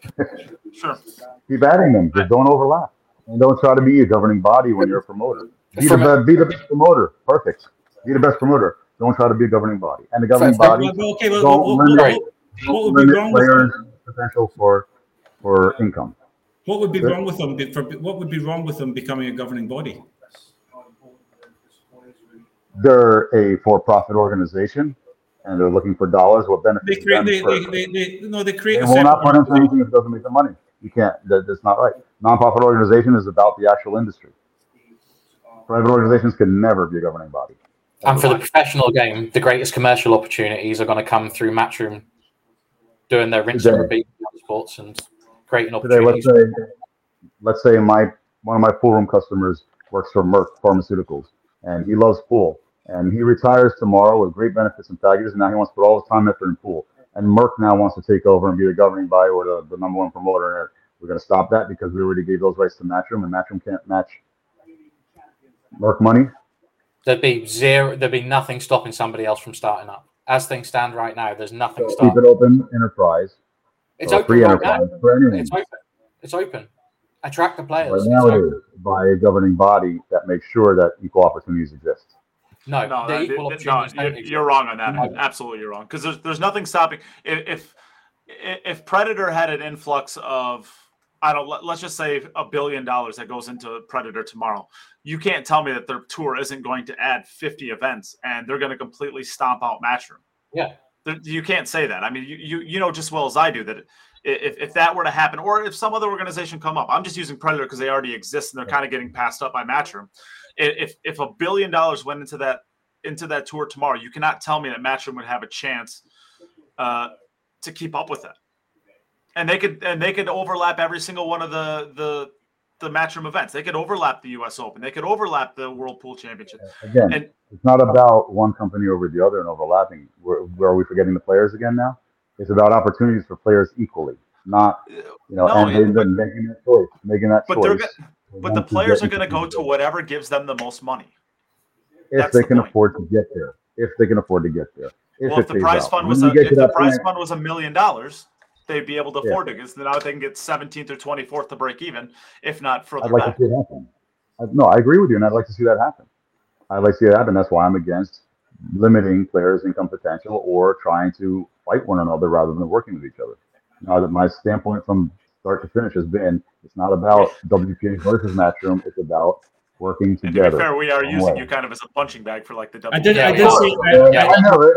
And I I was, did see, and I was given one hour, one hour prep. Like, I'm not even like, actually 15 minutes prep for this. Hey, you want to come on today? Sure, I'll take the heat. Not a I did, problem. I did, I did say at the beginning I was going to, I was going to use you as my Matchroom, but not to take any. That's fine. I don't take offense. That's We're all here because we all love the game.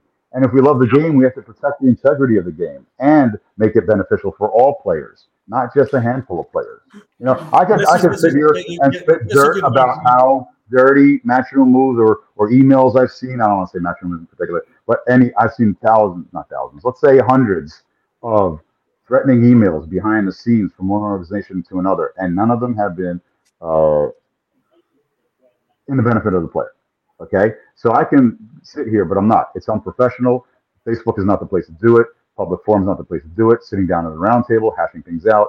I can tell you about my bad experiences with Matchroom. I can tell you about bad experiences with WPA events, you know, or what I see missing, or how poorly, or how I was embarrassed to be involved in an event here or there. You know, what was missing and what needed to be done. But that's how we progress forward. We learn from one another and we grow together. You know, for the integrity of the sport and making it better along the way. But just shutting everything down to follow one shiny new object and cutting everyone out by granting them all rights, absolutely. So, Ed, Well, let, let me ask. I- sorry, Go ahead, Chris. Let Chris speak to me. from a strategic perspective, then, what can the WPA do to get back on side with Matchroom? That's really the question. What what can be Great done at this point in time? That's a great question, and that's for them. To, I'm um, unfortunately maybe those listening in or someone that's on the WPA that might be watching in silence now can allow a few more don't- seats of I mean, we know we, we saw Shane from Tyree. here. Yeah, that's what I'm talking about. Okay, uh, maybe there's more more opinions need to be heard and ideas of solutions need to be heard rather than flexing what we have in place to hurt the players. You know, I mean, very there- I'm not the only one that's to it. You know, um, I think he should have Shane on. He, he's well spoken, but but he is so busy. I don't know if he has the time right now. It's a very busy time, and with all this going on, it's ridiculous to add to more fuel to the fire rather than finding resolution. I'd rather see uh, a couple podcasts where five points are addressed of how to how to resolve, how to resolve this, how to resolve that, this point and that point. Okay, not talking about the past because we can't control what happened in the past. We can't change what happened in the past. We have different people in charge now. You know, what are the roles? What are the defined roles of the governing body? What are the defined roles of a promoter? And what lines are not to be crossed? What is the in the best interest of the integrity of the game for players today and to come tomorrow? And a follow up working to that. together. What now is the now the horse has bolted? What is the incentive for Matchroom to come back to the table and talk with the WPA? cooperation from other federations around the world where, where they do have government support, and the government support will not go along with a single enterprise entity. How does that support Matchroom's business model? For players, they won't have some European players, I'm sure, some I think we're, we're all accepting of the fact that players. I think we're all accepting of the fact that if a gun is put to a player's head, they're going to go with Matchroom now and not with any WPA backed. I don't know when it comes down to it. Okay, uh, federation I mean, money- but, but, but what, what, what Matchroom is offering, I mean, we're, we're, we're looking at the, the, the way it is now. What Matchroom are offering, and this is, again, it happened with the darts, and the darts players had to go through a few dark years where they weren't earning money, they were struggling, but they believed in what Matchroom was selling them, and it grew and grew and grew, and they became millionaires. But they had to wait a little bit of time for it, you know? Right. So what do we do? We're, And how that, we're, we're, we're, I'm kind not of in, familiar we're, with that. you're, you're, I can, I can go through the whole thing if you want. It only takes five. But, but there was, we're in that situation now, you, and you're talking about if it happens, if it happens, if it happens. What Matchroom is promising the players is we're going to provide a system for you. We're going to provide the tournaments for you where you do not need government funding because you will be a professional player. Professional players don't get government funding. Okay, you're a professional athlete. We're going to make you a professional athlete. You don't need to have government funding. The government funding through the WPA and the structure there, structure there, I agree. Great for bringing through more people who then jump onto the big stage and become professionals, and they they, they, they cut the umbilical cord, if you if you like. That's what Matchroom is offering, and that is in a professional sport. That's why they keep using the word amateur. I don't like using the word amateur because it's not. It's I don't like using that, but they they Up need to professionals. yeah they need, yes they need to define what and that's what you that's what you do. You We don't even know what a professional is here. We, You make- you make a conscious- you make a conscious decision to, de- to dedicate the rest of, to dedicate your life to becoming a prof- to being a professional at that and it becomes your work. And that's what Matchroom are doing you you are going to work. You're not just going to be pool players you're going to be professionals. Now the government funding is not something that should be given to professional pool players in my opinion. Professional pool players should not be taken out of the government funding either that should be for amateur players who are growing through to give them the opportunity to go and establish themselves to become professional pool players. That's what Matchroom are offering. That's what they did with the darts as well. So the government And I think funding, can fill in that gap. I think Matchroom can fill in that gap after those players progress, but cannot be the only option. You know, we can't just set a precedent now today saying that's the only option. They have the rights for the points, and they are now the official body for or the social organization for a certain portion of a discipline for 10% of our players. but it's not the uh, it's not the only option. It's just the best option. It's Great. the best option for- Until something else comes It's not the only option. You can go play ten right ball now. if you want. Go play ten ball. Go play one pocket. Go play whatever you want. Or you can choose to play nine ball. And that's what we have to protect is making sure that the players have that option. We They already see the language They in can the choose whatever they want to do. We always see we have the language in the contract. Remove language from the contract. That's the first step. And I'll do my best to convince the WPA not to ban anyone immediately. And they already said that, that if that was even decided, if because everyone's so gung ho assuming it's already said and done, which it does not. It's just one topic of a million topics to discuss at the General Assembly. But if that occurs, you know, is, is the point. Uh, let's let's start somewhere. Let's start removing that language and let's start removing that thought. Let's start focusing on who has what roles and who can grow the sport in their own ways. Protecting free enterprise and governing all disciplines equally across the board under an umbrella as a unified organization, as a unified body. Or let's just put all our eggs in one basket and hope it does the same thing for pool as it did for darts, which is the same thing like uh, what's the beanbag thing called? Foosball, uh, not football, uh, cornhole. Cornhole. Yeah, we can't Well, hope. I- Players today don't have ten years. Mortgage will not wait ten years. Expenses will not 10 Uh, years, wait ten years. for 10% Yeah, but yeah, but but but but Ed, I mean, you- you're you're saying like we need to protect it and move it all up as like the industry has to go up as a whole, as opposed to letting Mhm. nine ball go up as a whole. And I, I just I just don't understand why nine ball can't go off and do its own thing. Why we have to control that aspect of it. Uh, There's not there's nothing stopping Derby City from saying next year that hey, uh, we don't want to work with uh, Matchroom at all. We're just going to be uh, go back to our own event and we're going to sanction with the WPA that's not going to take anything away from the Derby City. I mean, they're still going to have players coming from across the world to play in that event. Why can't Matchroom just have their own mm, little thing, do whatever they want, have their own rankings, have whatever they, you know, do whatever they want to do. And if they overlap on an event, let the best event win. It's it's the Yeah. true form of capitalism, right? I mean, Free it's letting the market work. That's free enterprise. Exactly. I mean, if if if if Predator wants until, until there's a problem with scheduling, which has been a thousand times. Until there's a problem with coercing players or trying to get players special treatment, which I've seen and have done before. Again, I don't want to put that publicly out there. There's a thousand reasons that it, that a one organization cannot be declared as the official organization, as far as, Even- as a profit or profitable organization.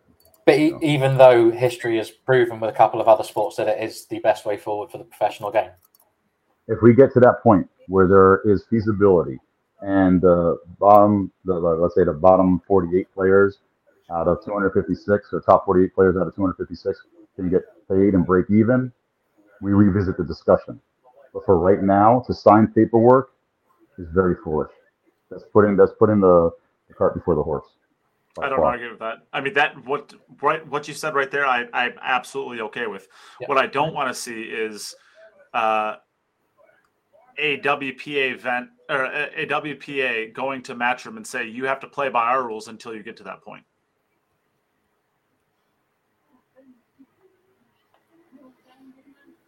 General Assembly is coming up. you know, I- there- there- yeah, nothing, has been, I- nothing has been signed.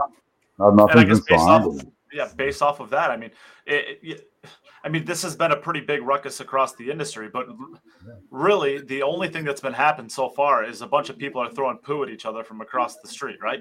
Nothing Yeah, Here- truly here's, a, here's a fun example. Everyone's comparing this to the the, the golf industry, excuse me, with the LIV and the PGA Tour, right? But guess what? They came together to work together as promoters. Those are two promoters. They both answer to the IGF, the International Golf Federation, right? So it's obvious in every single sport in the world, there's a governing body and then there's promoters. There can be multiple promoters, but there must be a governing body to allow free enterprise. Well, they That's came together to they came together to create a monopoly, and there's monopolies at the top of pretty much every major yeah, organization. I don't consider that monopoly. I think those are leaders. They're leaders, you know. Not, not necessarily monopolies because there are no laws in place saying that some other organization can't come along and do it. The LIV proved that. Well, yeah, yeah. And then what did they do? And then what did they do? They became a monopoly.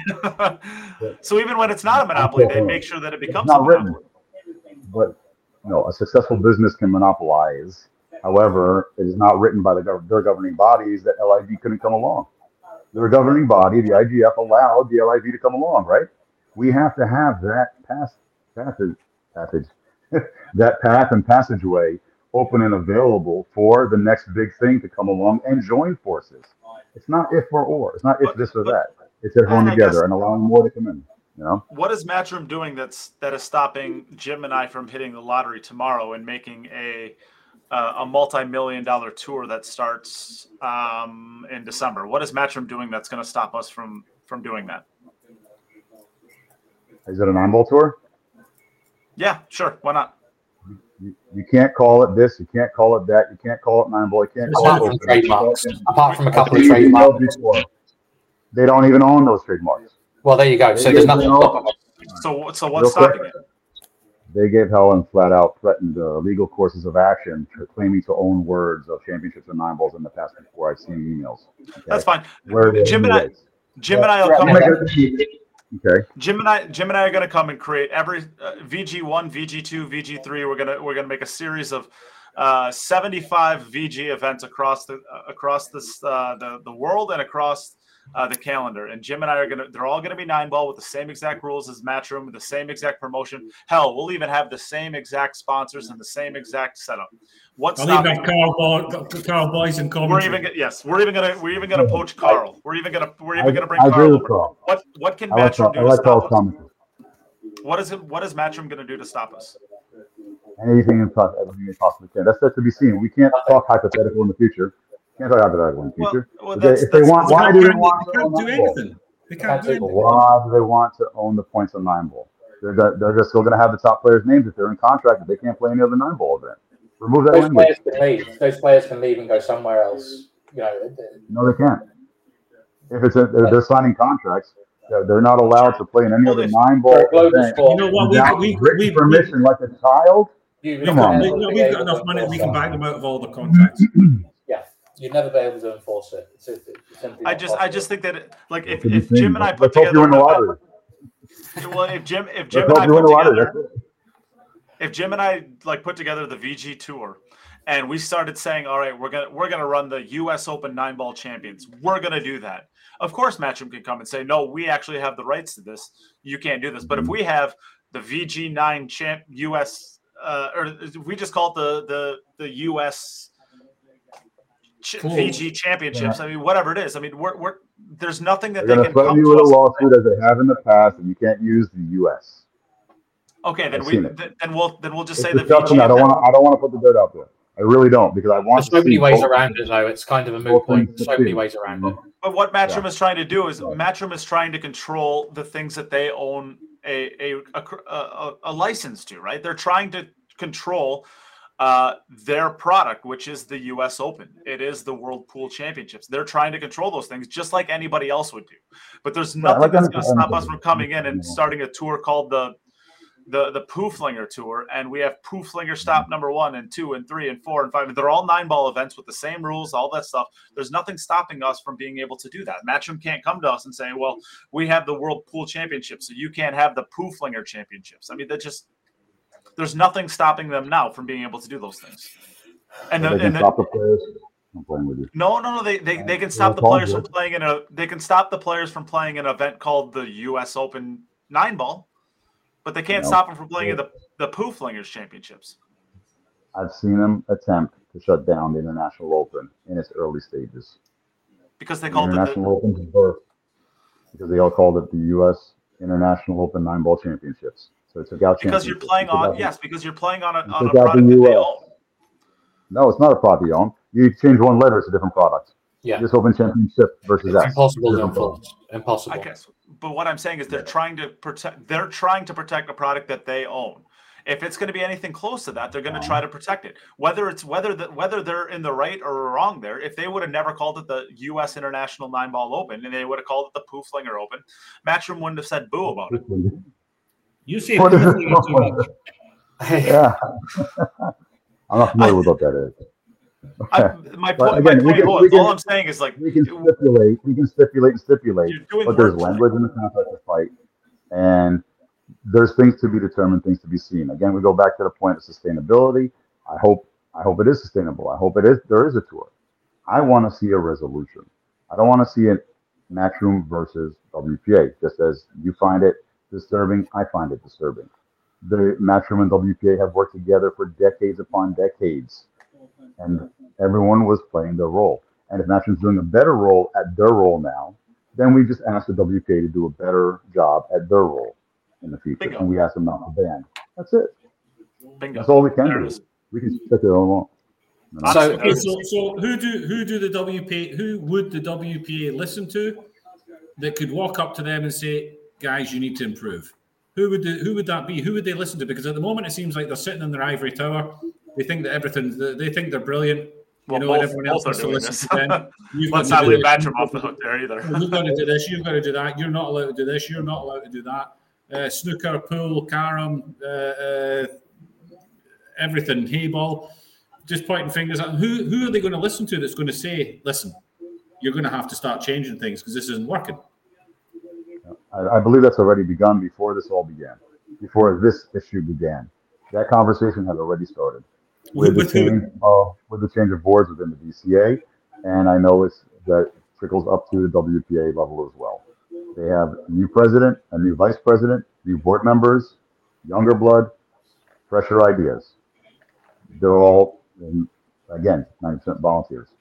And to be fair to uh, Shane, to be fair to Shane Tyree, I did have a conversation with him at the International Open uh, with uh, an off the record, we'll say, uh, at late at night conversation about just exactly that. And he said that it, it just it's just going to take time, and there's a lot of bureaucracy. There's a lot there's a lot of bureaucracy. There's a lot of things that have to go on behind the scenes. The one thing the one thing is with with Matchroom, they're so good at marketing that every single possible decision that they've ever made about the history of forever it's on it's a post on facebook. I mean their marketing whether they're they think about changing the five ball colors and it would have five million shares on facebook because they're a marketing company. They mm-hmm. market the hell out of everything. Wpa like ed like ed said is they're designed to just work behind the scenes and get shit done right? They're not they're not promoting all of their decisions that they make and when you don't do this, a lot of players look at them as saying, "Oh, what the heck are they actually doing?" They, they do do a lot of things behind the scene, and I've never been a WPA apologist. Anybody who watches the show knows that. But if they if they are getting younger, more sleek, better new ideas, whatever they're doing, and we don't know what's happening behind the scenes, we're not seeing these decisions in real time or at all. How do we know? How do we know that this isn't the WPA of the early 2000s or the, you know, the the 90s or What's whatever it is? Where, where do, when do we get to see what happens? When do Well, we why do we need it? I guess the When WPA would probably say, "Why do they you need learning it?" How to advertise, yeah, they start learning how to advertise, and and the and certain events are put together, or certain organizations put together. Uh, you know, free lessons for kids and things like that start to come to fruition, and then advertisement will be there. Um, again, I've been serving for three years. One of those years have been uh, during the COVID, so we did nothing but meet once or twice, I think, during COVID to discuss nothing. What are we going to do? What's the future of the world? Nobody knew anything. However, things do take time. If you're willing to give Matchroom 10 years to develop a million dollar prize purse or five years a million dollar prize fund, great. Give the W. I ask the same thing for WPA. Give this new WPA administration and all federation administrations the same amount of time to make strides forward, just as you're giving to everyone else. That, that won't be possible though if the WPA ban players, right? Which is, is Sean's intention, clearly. I don't know if it's I don't think it's It his intention. I think he made, think thi- he hang on a second. I, I think he made a bad judgment call by saying that. Uh, he might have let his mouth go, but you don't think that's his intention? I He don't certainly think hasn't that's backtracked on it from I what think I I think that's I think that's the only answer he could come up with at that moment in time. So is he fit to be in charge of the well governing body? He's a very modest and not an outspoken person. You know, I don't want to call him timid, but he's very reserved, very quiet, very relaxed. He has a different, a certain relaxed demeanor about him. So, is he a politician? Is he a promoter who's always on a microphone in front of the camera with the, just the right things to say or um, deflections? No, he's not. Um, does he have the the, the uh, overall benefit for the game and the players at heart? I do so believe. I, I and lots of people do, right? Lots of Right. people do. But I think So he'll, uh, direction, with direction of many federation uh, components, and you know, Shane and among others, there there will be a sensible resolution figured out. With within the idea within the idea of there being changes made within the WPA, which need to be made. Is or not Sorry, with, changes need to be made. We, we agree changes need to be made Yeah, within the absolutely. WPA. There needs to be there needs to be some serious shake up. There needs to be a whole new. Everybody needs to be in the same direction. It needs. To, is it not more beneficial for everybody if pool on as a separate entity has its own governing body, and that the WPA are not involved with all different cue sports? That snooker has its own governing body. That they are they are not intertwined with each other I find that all very, oh. very. I find that all very, very complicated and very dangerous. That yeah. something can happen in the snooker world that will affect pool players and vice versa.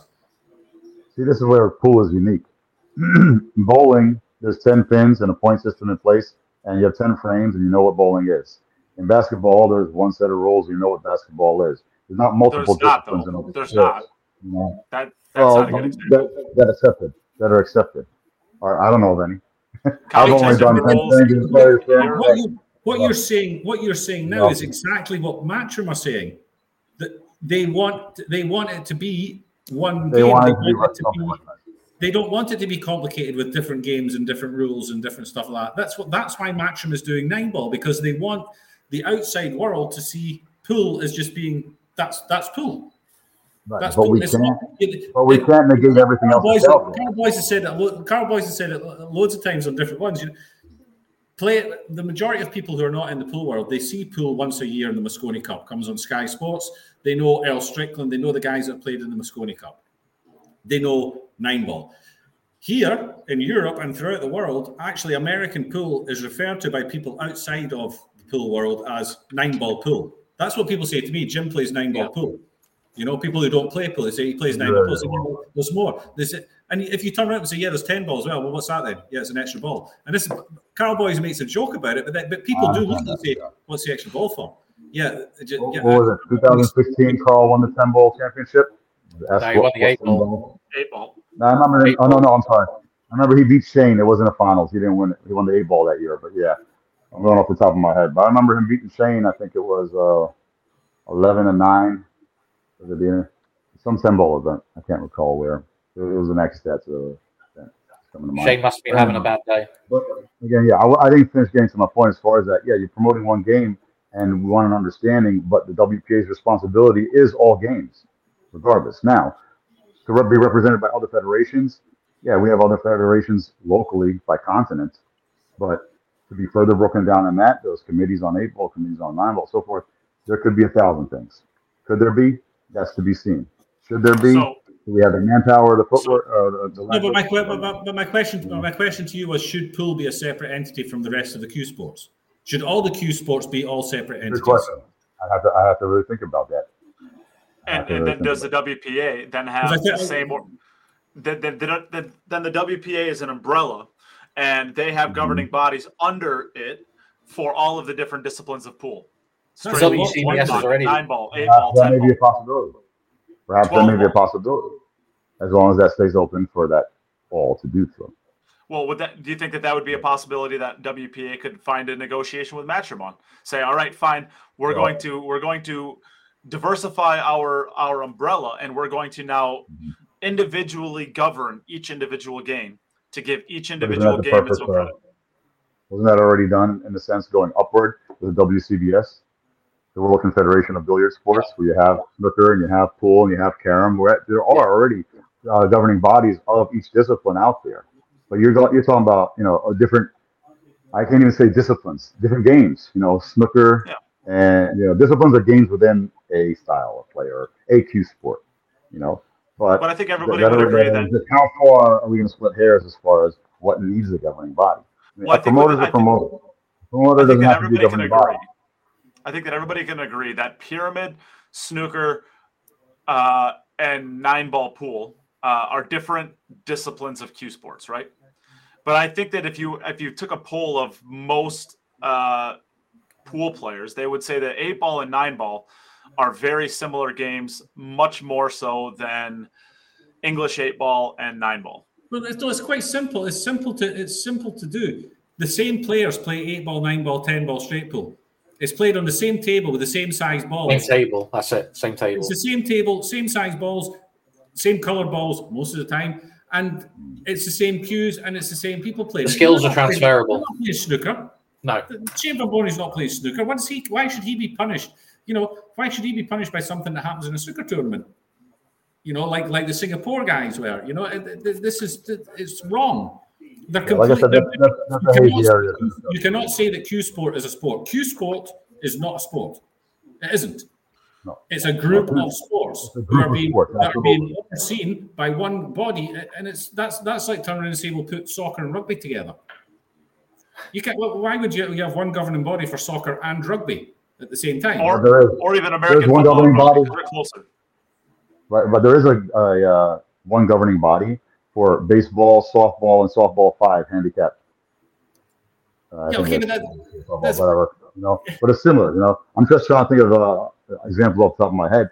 But there are governing bodies that there's just not enough people and manpower that'll volunteer their time to, to, to govern a fraction of a discipline of a sport. Or That's that's a real. That's, I that's that's real. what I'm saying. That, I'm, the- that's what I'm saying. It's not a fraction of a discipline of a sport. Pool is a sport in itself. It's its own entity. It's Well, not. There's, no, there's not. Another, there's not Well, another let's- sport let's call it- world played be more with those official. rules with- Yeah. Like pocket billiards. Let's say pocket billiards. Pool's not even a real name of the sport. Let's say pocket billiards versus billiards. And then maybe we reorganize the names and maybe maybe this will be a thing. Maybe this is a good idea. Well, I think You're gonna do uh. I think let, I'm not us gonna do assume, it. let's Carl, assume you got quick will you volunteer to do that? Carl, Darren in let's the chat, anybody? let's assume quick that uh, the let's assume that the bridge between WPA and Matchroom is mendable and that they can get back on the same page and they could put the water under the bridge and continue working together going forward. Let's assume that. I don't think that that's the case. I they think, have in the is- I think that the bridge they has been blown up. Yes, I well, I I, I think that the this is untenable at this point. I think it's they're probably done. But let's let's assume that they can. I don't agree. I don't agree. If the W, if well, maybe not. I don't know. Uh, there's been a lot of lot of poo flinging, but I know I'm I'm always back to poo. You know, I'm just always back It to look- poo. It looked. It looked like it was dead in darts as well, but then they came to uh, Sure. uh, an agreement. But eventually, the BDO just disappeared. Yeah, an You- you agreement s- is a really mild way of putting it. No, but the, the, the governing body there was a there was a separate governing body that was that was created that then the PDC went to. The PDC isn't the governing body. There is the World Darts Federation that is a governing body. The BDO was only the governing body for British darts, but it Sure. was basically the World Darts, World Darts, yeah. because darts was only played in Britain Yeah. as a competitive professional sport. Okay, so let's bring it back. Let's bring it back to, to pool here. Uh, if Let's you're you're saying that you can't do the umbrella, right? You can't you can't do the individual like WPA governing all the ten ball, nine ball, eight ball, uh, banks, one pocket, all of those games independently because they don't have the funding to do so. Well, wouldn't having a World Nine Ball Tour uh, that has 44 events, all giving 2.5 percent to the WPA, Yeah. wouldn't that kind of help with your funding problem to be I'd able like to do see that? that. I'd like to see that. I mean, maybe maybe with maybe with the World Nine Ball Tour uh, as part of this, they can actually have the funding to get a few more bodies involved to be able to do something like that. Who in their right mind would want to try and govern all of those different disciplines? Exactly. Who in their right mind would want to Crazy. do? You'd never see that in any other business without a lot of You'd you would you'd end legit structure. honestly you'd legitly probably have to have two people. One organize or one that's Who- actually doing the nine ball, and then one that's doing everything else. I think realistically, you're talking about And then you need one Multiple. for ten ball, one for one pocket, one Oh, for yeah, that's it. Yeah, but the, the, that Pandora's same person then. can do Yeah. that same person can do ten ball, eight ball, uh, No. straight pool. One why? Because it's why it's it's it's a third of the job. If you do one, you do them all.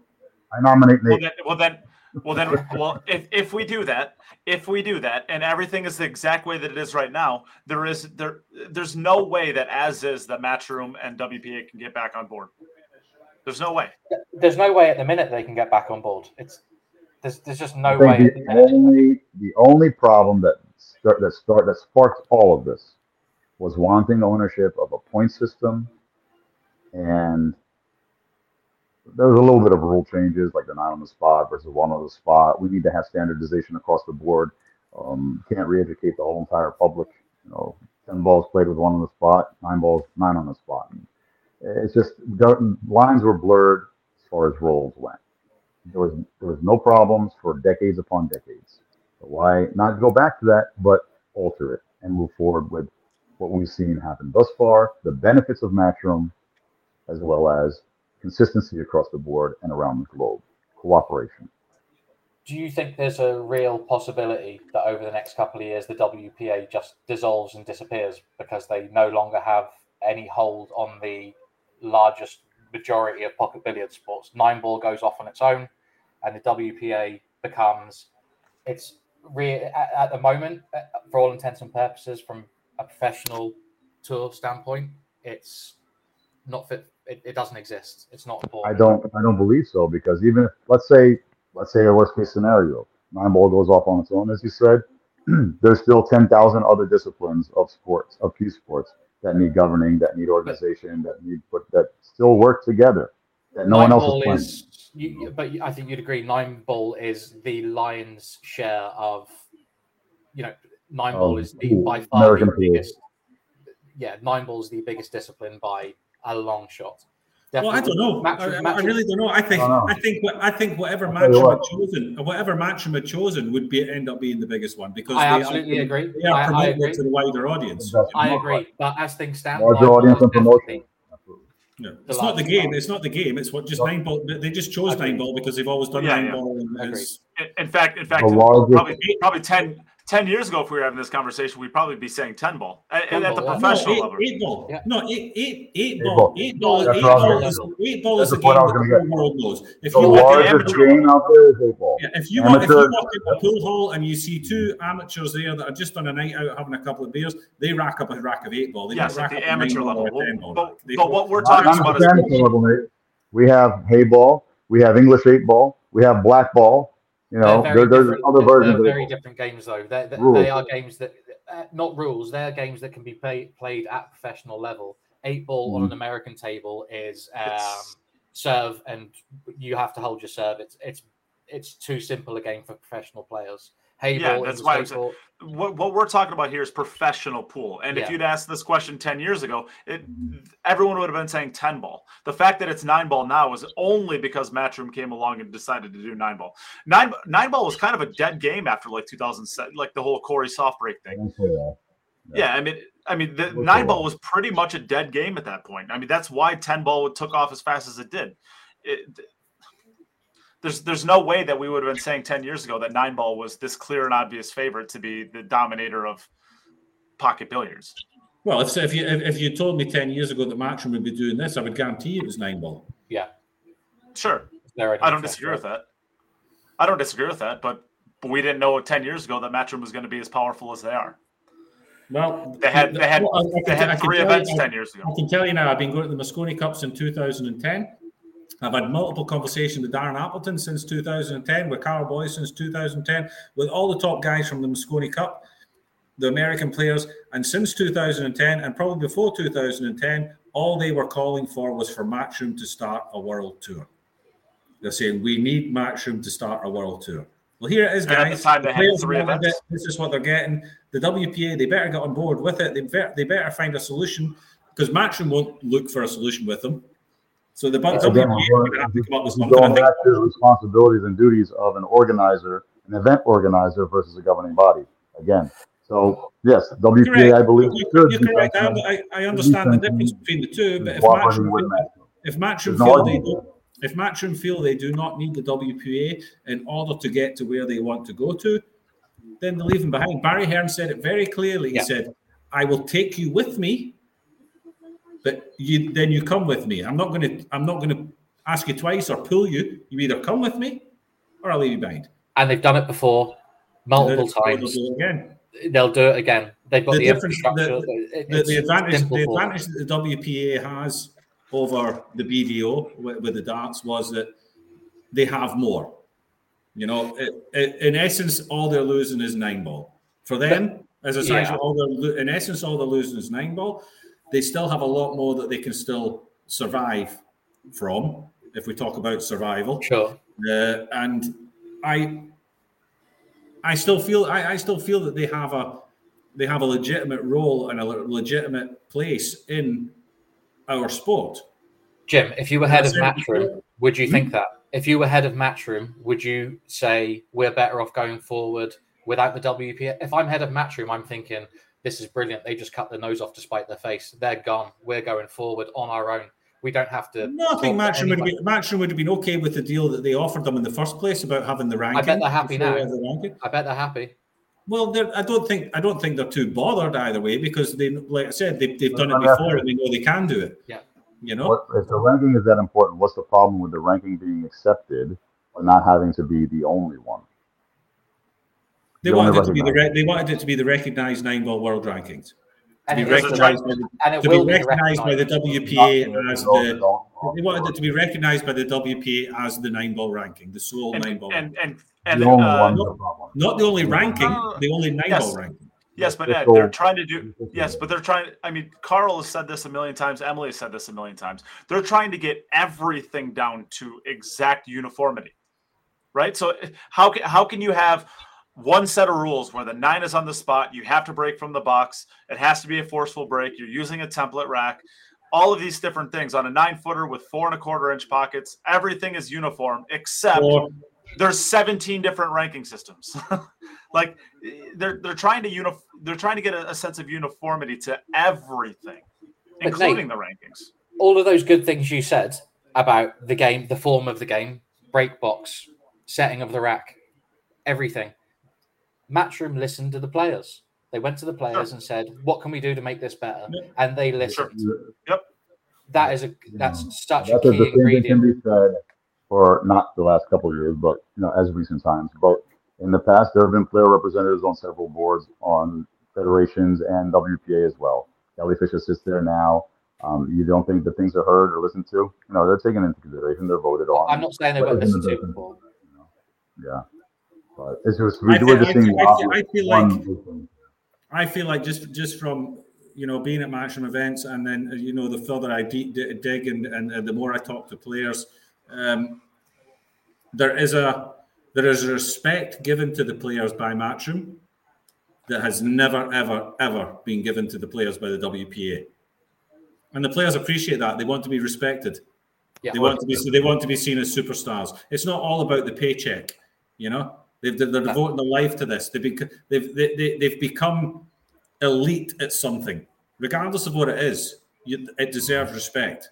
Whether it's pool, whether it's uh, that hacky sack throwing that ball in it, that sack in a hole, what is it you call it? Uh, you start that again? What, what The is it called? that used Throw something Sack else. and hole. Sack and whatever, hole. you, you, whatever it is, you've, you've worked hard to become one of the best in the world. You deserve respect. And the players, for many, many years, felt that they were getting no respect from the WPA, and they feel like they're getting respect from Matchroom, and they will follow Matchroom. They, if it comes down to the players deciding, I can tell you now, the pros will follow Matchroom, and they will do it without a second thought. We're And there already. If we're being they're there already, and the WPA can Why- make why threats aren't we on way through on their threats. It won't matter.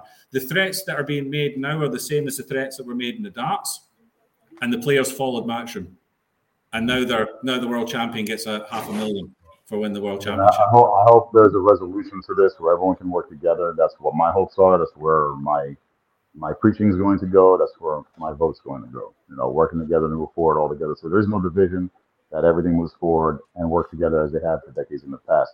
Um, to reply to something in the chat room now, you know, cornhole as silly as we find it. Anyone can do it, and kids they have kids competitions. I saw a couple kids doing it on one of my views the other day. that were playing in the pool room. I saw a junior division where they were making ten, twenty thousand dollars for like seventh place in cornhole. But why isn't pool on ESPN? Does anyone understand the structure of ESPN? It's not because they choose to put us on; it's because you pay to be on. You have to pay a time slot. So if any organization is leading and wants to put their money where their mouth is, we need in the U.S. to be on ESPN, not shady, you know, networks that where I have a DAZN subscription for the new two hundred fifty dollar amount or two hundred fifty dollar amount is, whatever it is. Um, pay for a time slot on ESPN and put nine ball on there. Put the Mosconi Cup on there. Should be. It's quick, Well, it's fast. We know it's a. It's not a true competition. Put the money where the mouth is. Let's get on ESPN. Buy a time slot. That's how you get on ESPN. It's not that you get lucky. It's and let's not. put on there. Yeah, that, that, that that's not possible because Matchroom Why, why isn't that possible? because I Matchroom know as a whole. Matchroom as a whole, as an entity, have a deal with DAZN, not just pool. They have a deal for boxing, For boxing, for which is huge. That's the that's Matchroom's leading. And their, their, their, their deal for boxing is worth Yeah. too It's much billion to, dollars. to Two billion go dollars. to go ahead. So they've just added pool to it. yeah, And that's a, why. yeah. that's why they can't be a governing body because they're bound by contract and by But they're not, dollars. gov- they're, they're not governing body. Right, they're not trying trying to be a governing body. points and with rules and with you know they are. They're not trying to be a governing body, they're just saying we're doing this and you come with us or you don't. I don't, I do don't have a problem with governing body. And It's I like have them. said before, anyone can do that. They can turn around and say, I'm putting a tournament on next week and I'm putting 40,000 more money in it. I'm not asking anybody to sanction it. I just do it. You've come to I you don't have a know. problem. I don't have a problem with them doing their thing as a business, wanting to create opportunities, but do not try to combat the governing body or take over portions of roles of governing body in a portion of a discipline. You know, where it's causing divide. But if they it, choose, because but nothing works. it, it- it goes it goes back to my it goes back to my question at the beginning. Matchroom are not required to be governed by the WPA. Nobody is required to be governed, so they don't. They they they, they therefore don't answer to the WPA. Yeah.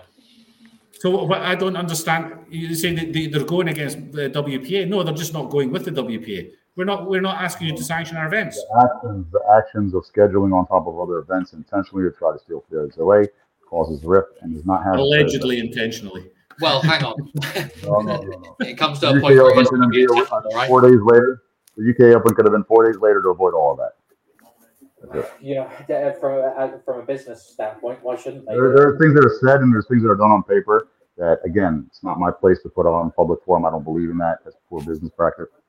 Um, I've just seen a lot of poor business practice on that part. And again, I'm not on either side. I work with one, and I'm happy to work with the other one again if you know things work out. I want to see the best benefit for players overall. I want to see multiple events on the calendar, and I really just hope that there's a resolution for this in an organized manner that benefits all equally across the board, not just a percentage of players, all players in all disciplines globally. And that's the All right. responsibility. You know, So let's let let's wrap this conversation up. We, we've gone over two hours. It's been it's been honestly it's been a really fun conversation. But I, I before we close out, I want to hear everybody's prediction. Where are we going to be at in three years with this situation? Ed, what do you think? Three years from now, both organizations will exist. There will be some type of compromise where some events will be part of the WPA calendar and points events, and some will not. And that will be a choice of the players, the small portion of players that are there for marketing purposes in the invites or the shows will be a separate uh, point system than the overall point system, which will also include some uh, matchroom events. So Jim, what do you that- think? Three years from now.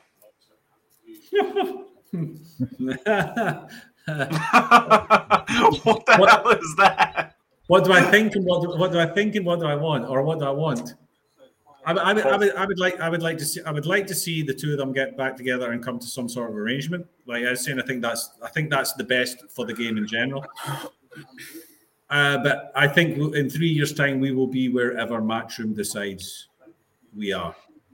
I think they are calling the shots and the ball. I, I, I think Hon- Honestly, I think the WPA are going to have to get down on their knees and, and make some promises and make some changes to get Matchroom back in. Um, otherwise, it's Matchroom are just going to go and do their own thing. And good luck to them, to be honest, because I, I, I I- I'm I've been massively disappointed in how professional pool is, has been handled for many many years now, and it, it bothers me that I mean, you got uh, a great champion like Darren Appleton here on the on, on the chat. The guy should be a the guy should be a world renowned superstar. What he achieved in, in in the sport in any sport, you know, And Earl. and he's not. Uh, and it's and and a large portion of that is down to the WPA. I've always wanted to kick that off my podcast. I just, I, I, I, it just disappoints me. Uh, and like I said, a lot of it comes down to the WPA, not just the WPA, but I just think that that, that, that pro players have been left out to dry. And if Matchroom are willing to pick up the slack on the pro players, good luck to them. Let them do it. And I don't care if it's nine ball, ten ball, one pocket banks, whatever. Give these guys a platform where they can be superstars. Yeah. He's putting that Chris, what do T-shirt. I know. I Errol- just saw the T-shirt. I had to get is he rid of gonna- it is before he- he pulled it up. Is he really going to pull up that? that Errol, Errol was a millionaire at one time. He just blew it all. he can't blame the That's why- WPA. His ex-wife is to blame for a big part of that. Love you, Lisa. No, those are Chris, what do you the board. Um, Matchroom will be in charge of professional nine ball, and the WPA will be clamoring to keep some control over something that looks like a structured amateur um, association. That'll probably be it. That's that's the way it's heading already. So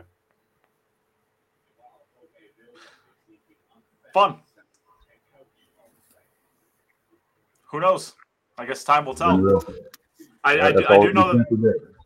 You can only I mean. I do know, I do know one thing. Uh, Matchroom is all in completely. So, I I mean, until until something derails that, and I don't even know what that would look like. Um, I, I, don't see why Matchroom wouldn't be full steam ahead five years from now, and maybe the match, maybe the Mosconi Cup is paying out 50,000, 75,000 per player maybe the U.S. Open has a seven hundred and fifty thousand dollar prize. Actually, was it already? What is the prize fund for the the U.S. Open? three hundred. 60,000 Three hundred. 60,000 first, so it must be 300,000 something like. Yeah, so okay. maybe the maybe the U.S. Open's giving away half a million, seven hundred fifty thousand, something like that. Who knows? Uh, there's probably a, a, a World Nine Ball Tour that consists of fifty events. Um, and as far as the WPA, I think that they control their own destiny. I mean, I, I think that if they can put some pride aside, um, I, I there's one thing that I do know: uh, Matchroom will not care who they leave behind and who they bring with them. Um, they've proven that. I mean, they they looked at the Predator money and said, "Boo to your money. We'll go find somebody else to work with. If and, and if not, we'll just you know pull in a third party or something." Matchroom has made very very clear at this point that they're not interested in working with anybody who's not interested in working with them. So, I think it's going to be kind of up to the WPA what they want to do. Um, and let, and let, and let, let's let's be clear on one thing. There's only one group of people that can stop Matchroom from doing what they're doing, and that's the players. They're the sure. only ones that can stop Matchroom doing what they're doing. If the players are on Matchroom's side, it's happening. They're gone. You know. Yeah, and I would- I would- The WPA can't stop them. The, the IOC, nobody can stop Matchroom doing what they're doing other than the players or Matchroom themselves if they decide they've had enough. and I can't don't think of a s- I can't think of a single player that's against Matchroom. I haven't spoken to one. I haven't spoken to one professional who said, "No, you know, maybe it's better." No, they're all in. They're all in on Matchroom. On uh, Yeah. Matchroom. Any real players? Any real players? That any any present day relevant players. Yeah. yeah. Hey, I, I get to deal with them on a daily basis. I can have my fun with them too. Okay, you don't have to deal with them every day. I'll tell you what. You know, Joe Rogan can He's have whatever wrong. he wants. You you got the best Earl impression. I'll give you that. Thank you, thank you. I'm not it, going Ed. to do it. Uh, come on, come on, man. Can't do it. Can't do it. I got to be in the mood. I have to have two drinks in me, minimum two shots. All right. Well, Ed. That's the Uh, problem with that. You don't think you know pool. You don't know pool. Maximum can go kiss my ass. I'll shoot the liver off. And he doesn't like that line either. Yeah, yeah. Darren, Darren sitting over there. Darren won a Wii Ball championship. He doesn't even know what this game goes for. Yeah. you, you guys really know pool.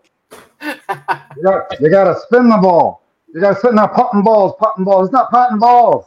It's not potting balls, I tell you. We pocket balls. We pocket them with spin.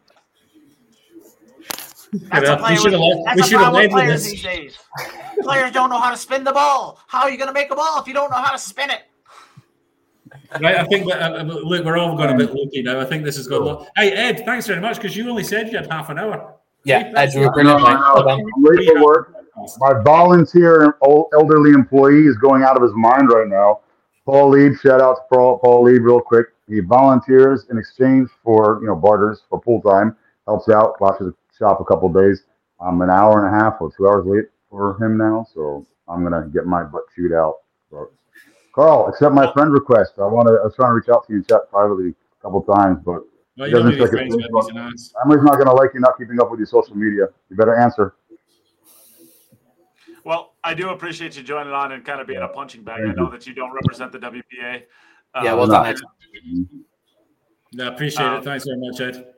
But you're one of about six people in the world that seem to continue to have their back at this point. So And the ch- the chan the chances of anybody getting anybody now from the WPA on a podcast is zero. Zero. I'll tell you what. I'll tell you what. I'd like to see three WPA representatives and three matchroom representatives, okay, of their choice, on the same podcast, with a moderator and a 60 minute timer to get points across with a bulleted information packet of what topics and what points are going to be discussed, not 15 minutes before they come on air. That's for Windows Open. That's for Cue It Up Podcast. That's for everybody out there. I tell you what, And any, you can any- prepare the any- rebuttal. anybody, anybody that can make that happen, they get the podcast crown. They can have it. I Yeah. know that I'm not getting. that I'm not. I'm three not. From, three from both I'm not sides. even Am I- trying. Fine. That'd be pretty cool if you got like Barry Hearn and, and Emily and A and other. Barry probably would not. Maybe Barry would. I don't know. He's very well spoken, and, and he is a genius. Uh, you know, agrees. He's proven himself several times. Um, I don't know I why really- I- I Barry's honestly- never got along. Barry Hearn and Barry Behrman actually never get along. So I don't know if he's turnover is great for a guy when his kids sold the U.S. Open to Barry, but um, I think I think the man's a genius, business genius, and everything, and we need that. You know, there, there's no argument that we need to work together. Uh, that's what I think. How that's to be determined. Um, are some older of guys? They're gone. There has to be, in any case, there has to be one, at least one more effort made to try and get this. And if, if it breaks, it breaks. But I think, I, I think, I have a feeling that the WPA are going to, they're going to soften up on this slightly. And there may be room, if both parties just soften up just a little bit, there may be some way because they do have to soften up. It's not going to, nothing's going to happen the way things are just now. And with the things that are being said and the things that are being done, um, I have a feeling that the WPA may soften up after talking to each other on the 7th of October. They may, I hope they're sensible enough to realize that they can't push back too hard on this because they won't, it won't get Uh, them you, anywhere. you've seen the you've seen the press releases uh, instituted or released by the uh, federations. A couple federations out there, the Belgian Federation, a couple others have made statements. There's a lot more people that are more level-headed and, and trying to find resolve as opposed to flexing. So I think too, too many people are reacting too quickly. Yeah, And there's a lot of speculation. I don't think that's going to, you know, really go. All right, guys, that was good fun. Thank you very much for having me on, guys. Appreciate it. All hate you. Yeah. Well, the normal closeouts. Thank you again to our sponsors, uh, Jacoby Custom Cues, for making this happen. Uh, Insight Performance Coaching, Billiards Digest, Salado, Digital Pool, Onboard Sportswear, Horo Tips, and for all of the Patreons that uh, allow us to continue doing this too. Which Ed Liddawi, you are one. How fun is that? I put my money on my, my office everywhere. You do that. You cannot. You Surely, cannot- Maybe I don't If it's pool, I'll put my money there. We'll, we'll let him stay for two hours because he's Is paid for Matchroom one of their sponsors? No. is what? Was Matron? What? You didn't hear me? And all of a sudden, those expensive headphones don't work.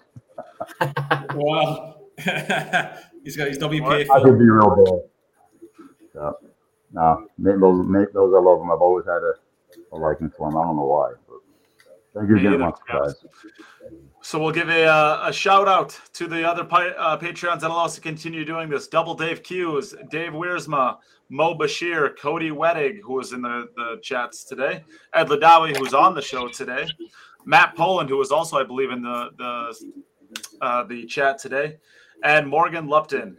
We have other ones, but those are the ones we could shout out. So thank you to everybody who is a patron and allows us to continue doing this. Uh, thank you to all of our sponsors that allow us to keep doing the show, and thank you to Jim, Chris, and Ed for joining me today. It was an absolute spot, just a blast. You know, it's just so And much Dar- fun. Darren Appleton wants to sponsor you, Dynamic Billiards. Uh, I do have That's one of your good. sweatshirts. That's going to be another. That's going to be another twenty dollars a, a year that you're going to get. You'll be loaded. Yeah. Yeah, but, well, maybe maybe he'll buy uh maybe he'll buy dinner sometime. That'll be good. I'll tell you what. uh, All joking aside, uh, we don't ha- besides onboard sportswear, we don't have any sponsors, and we we you know, we were. You want to you want to buy the most comfortable hoodie you're ever going to buy in your entire life. Hook up, Darren. Get with Darren. Get his hoodies. Those things are absolutely fantastic. how much is a sponsorship? And they ask on the air if you're willing to divulge. I'm sure it's posted anyway, but what's a what's a sponsorship level cost? I'm only a, a Patreon, but what's the sponsorship level? Uh, for a month. Some uh, it depends entirely on the company. Um, well, it doesn't depend on the company. It depends on how we work it out. So if it's a straight cash Go homie, straight cash homie, it's two hundred a month. But we Okay. uh, we we work off of trades uh, as well. Plenty of trades. Should Uh, we, we should off- we should we not stop the podcast before you two guys start uh, hashing Uh, out yeah, your sponsorship? I think I think the podcast needs more sponsors. I think sponsors also need to step up.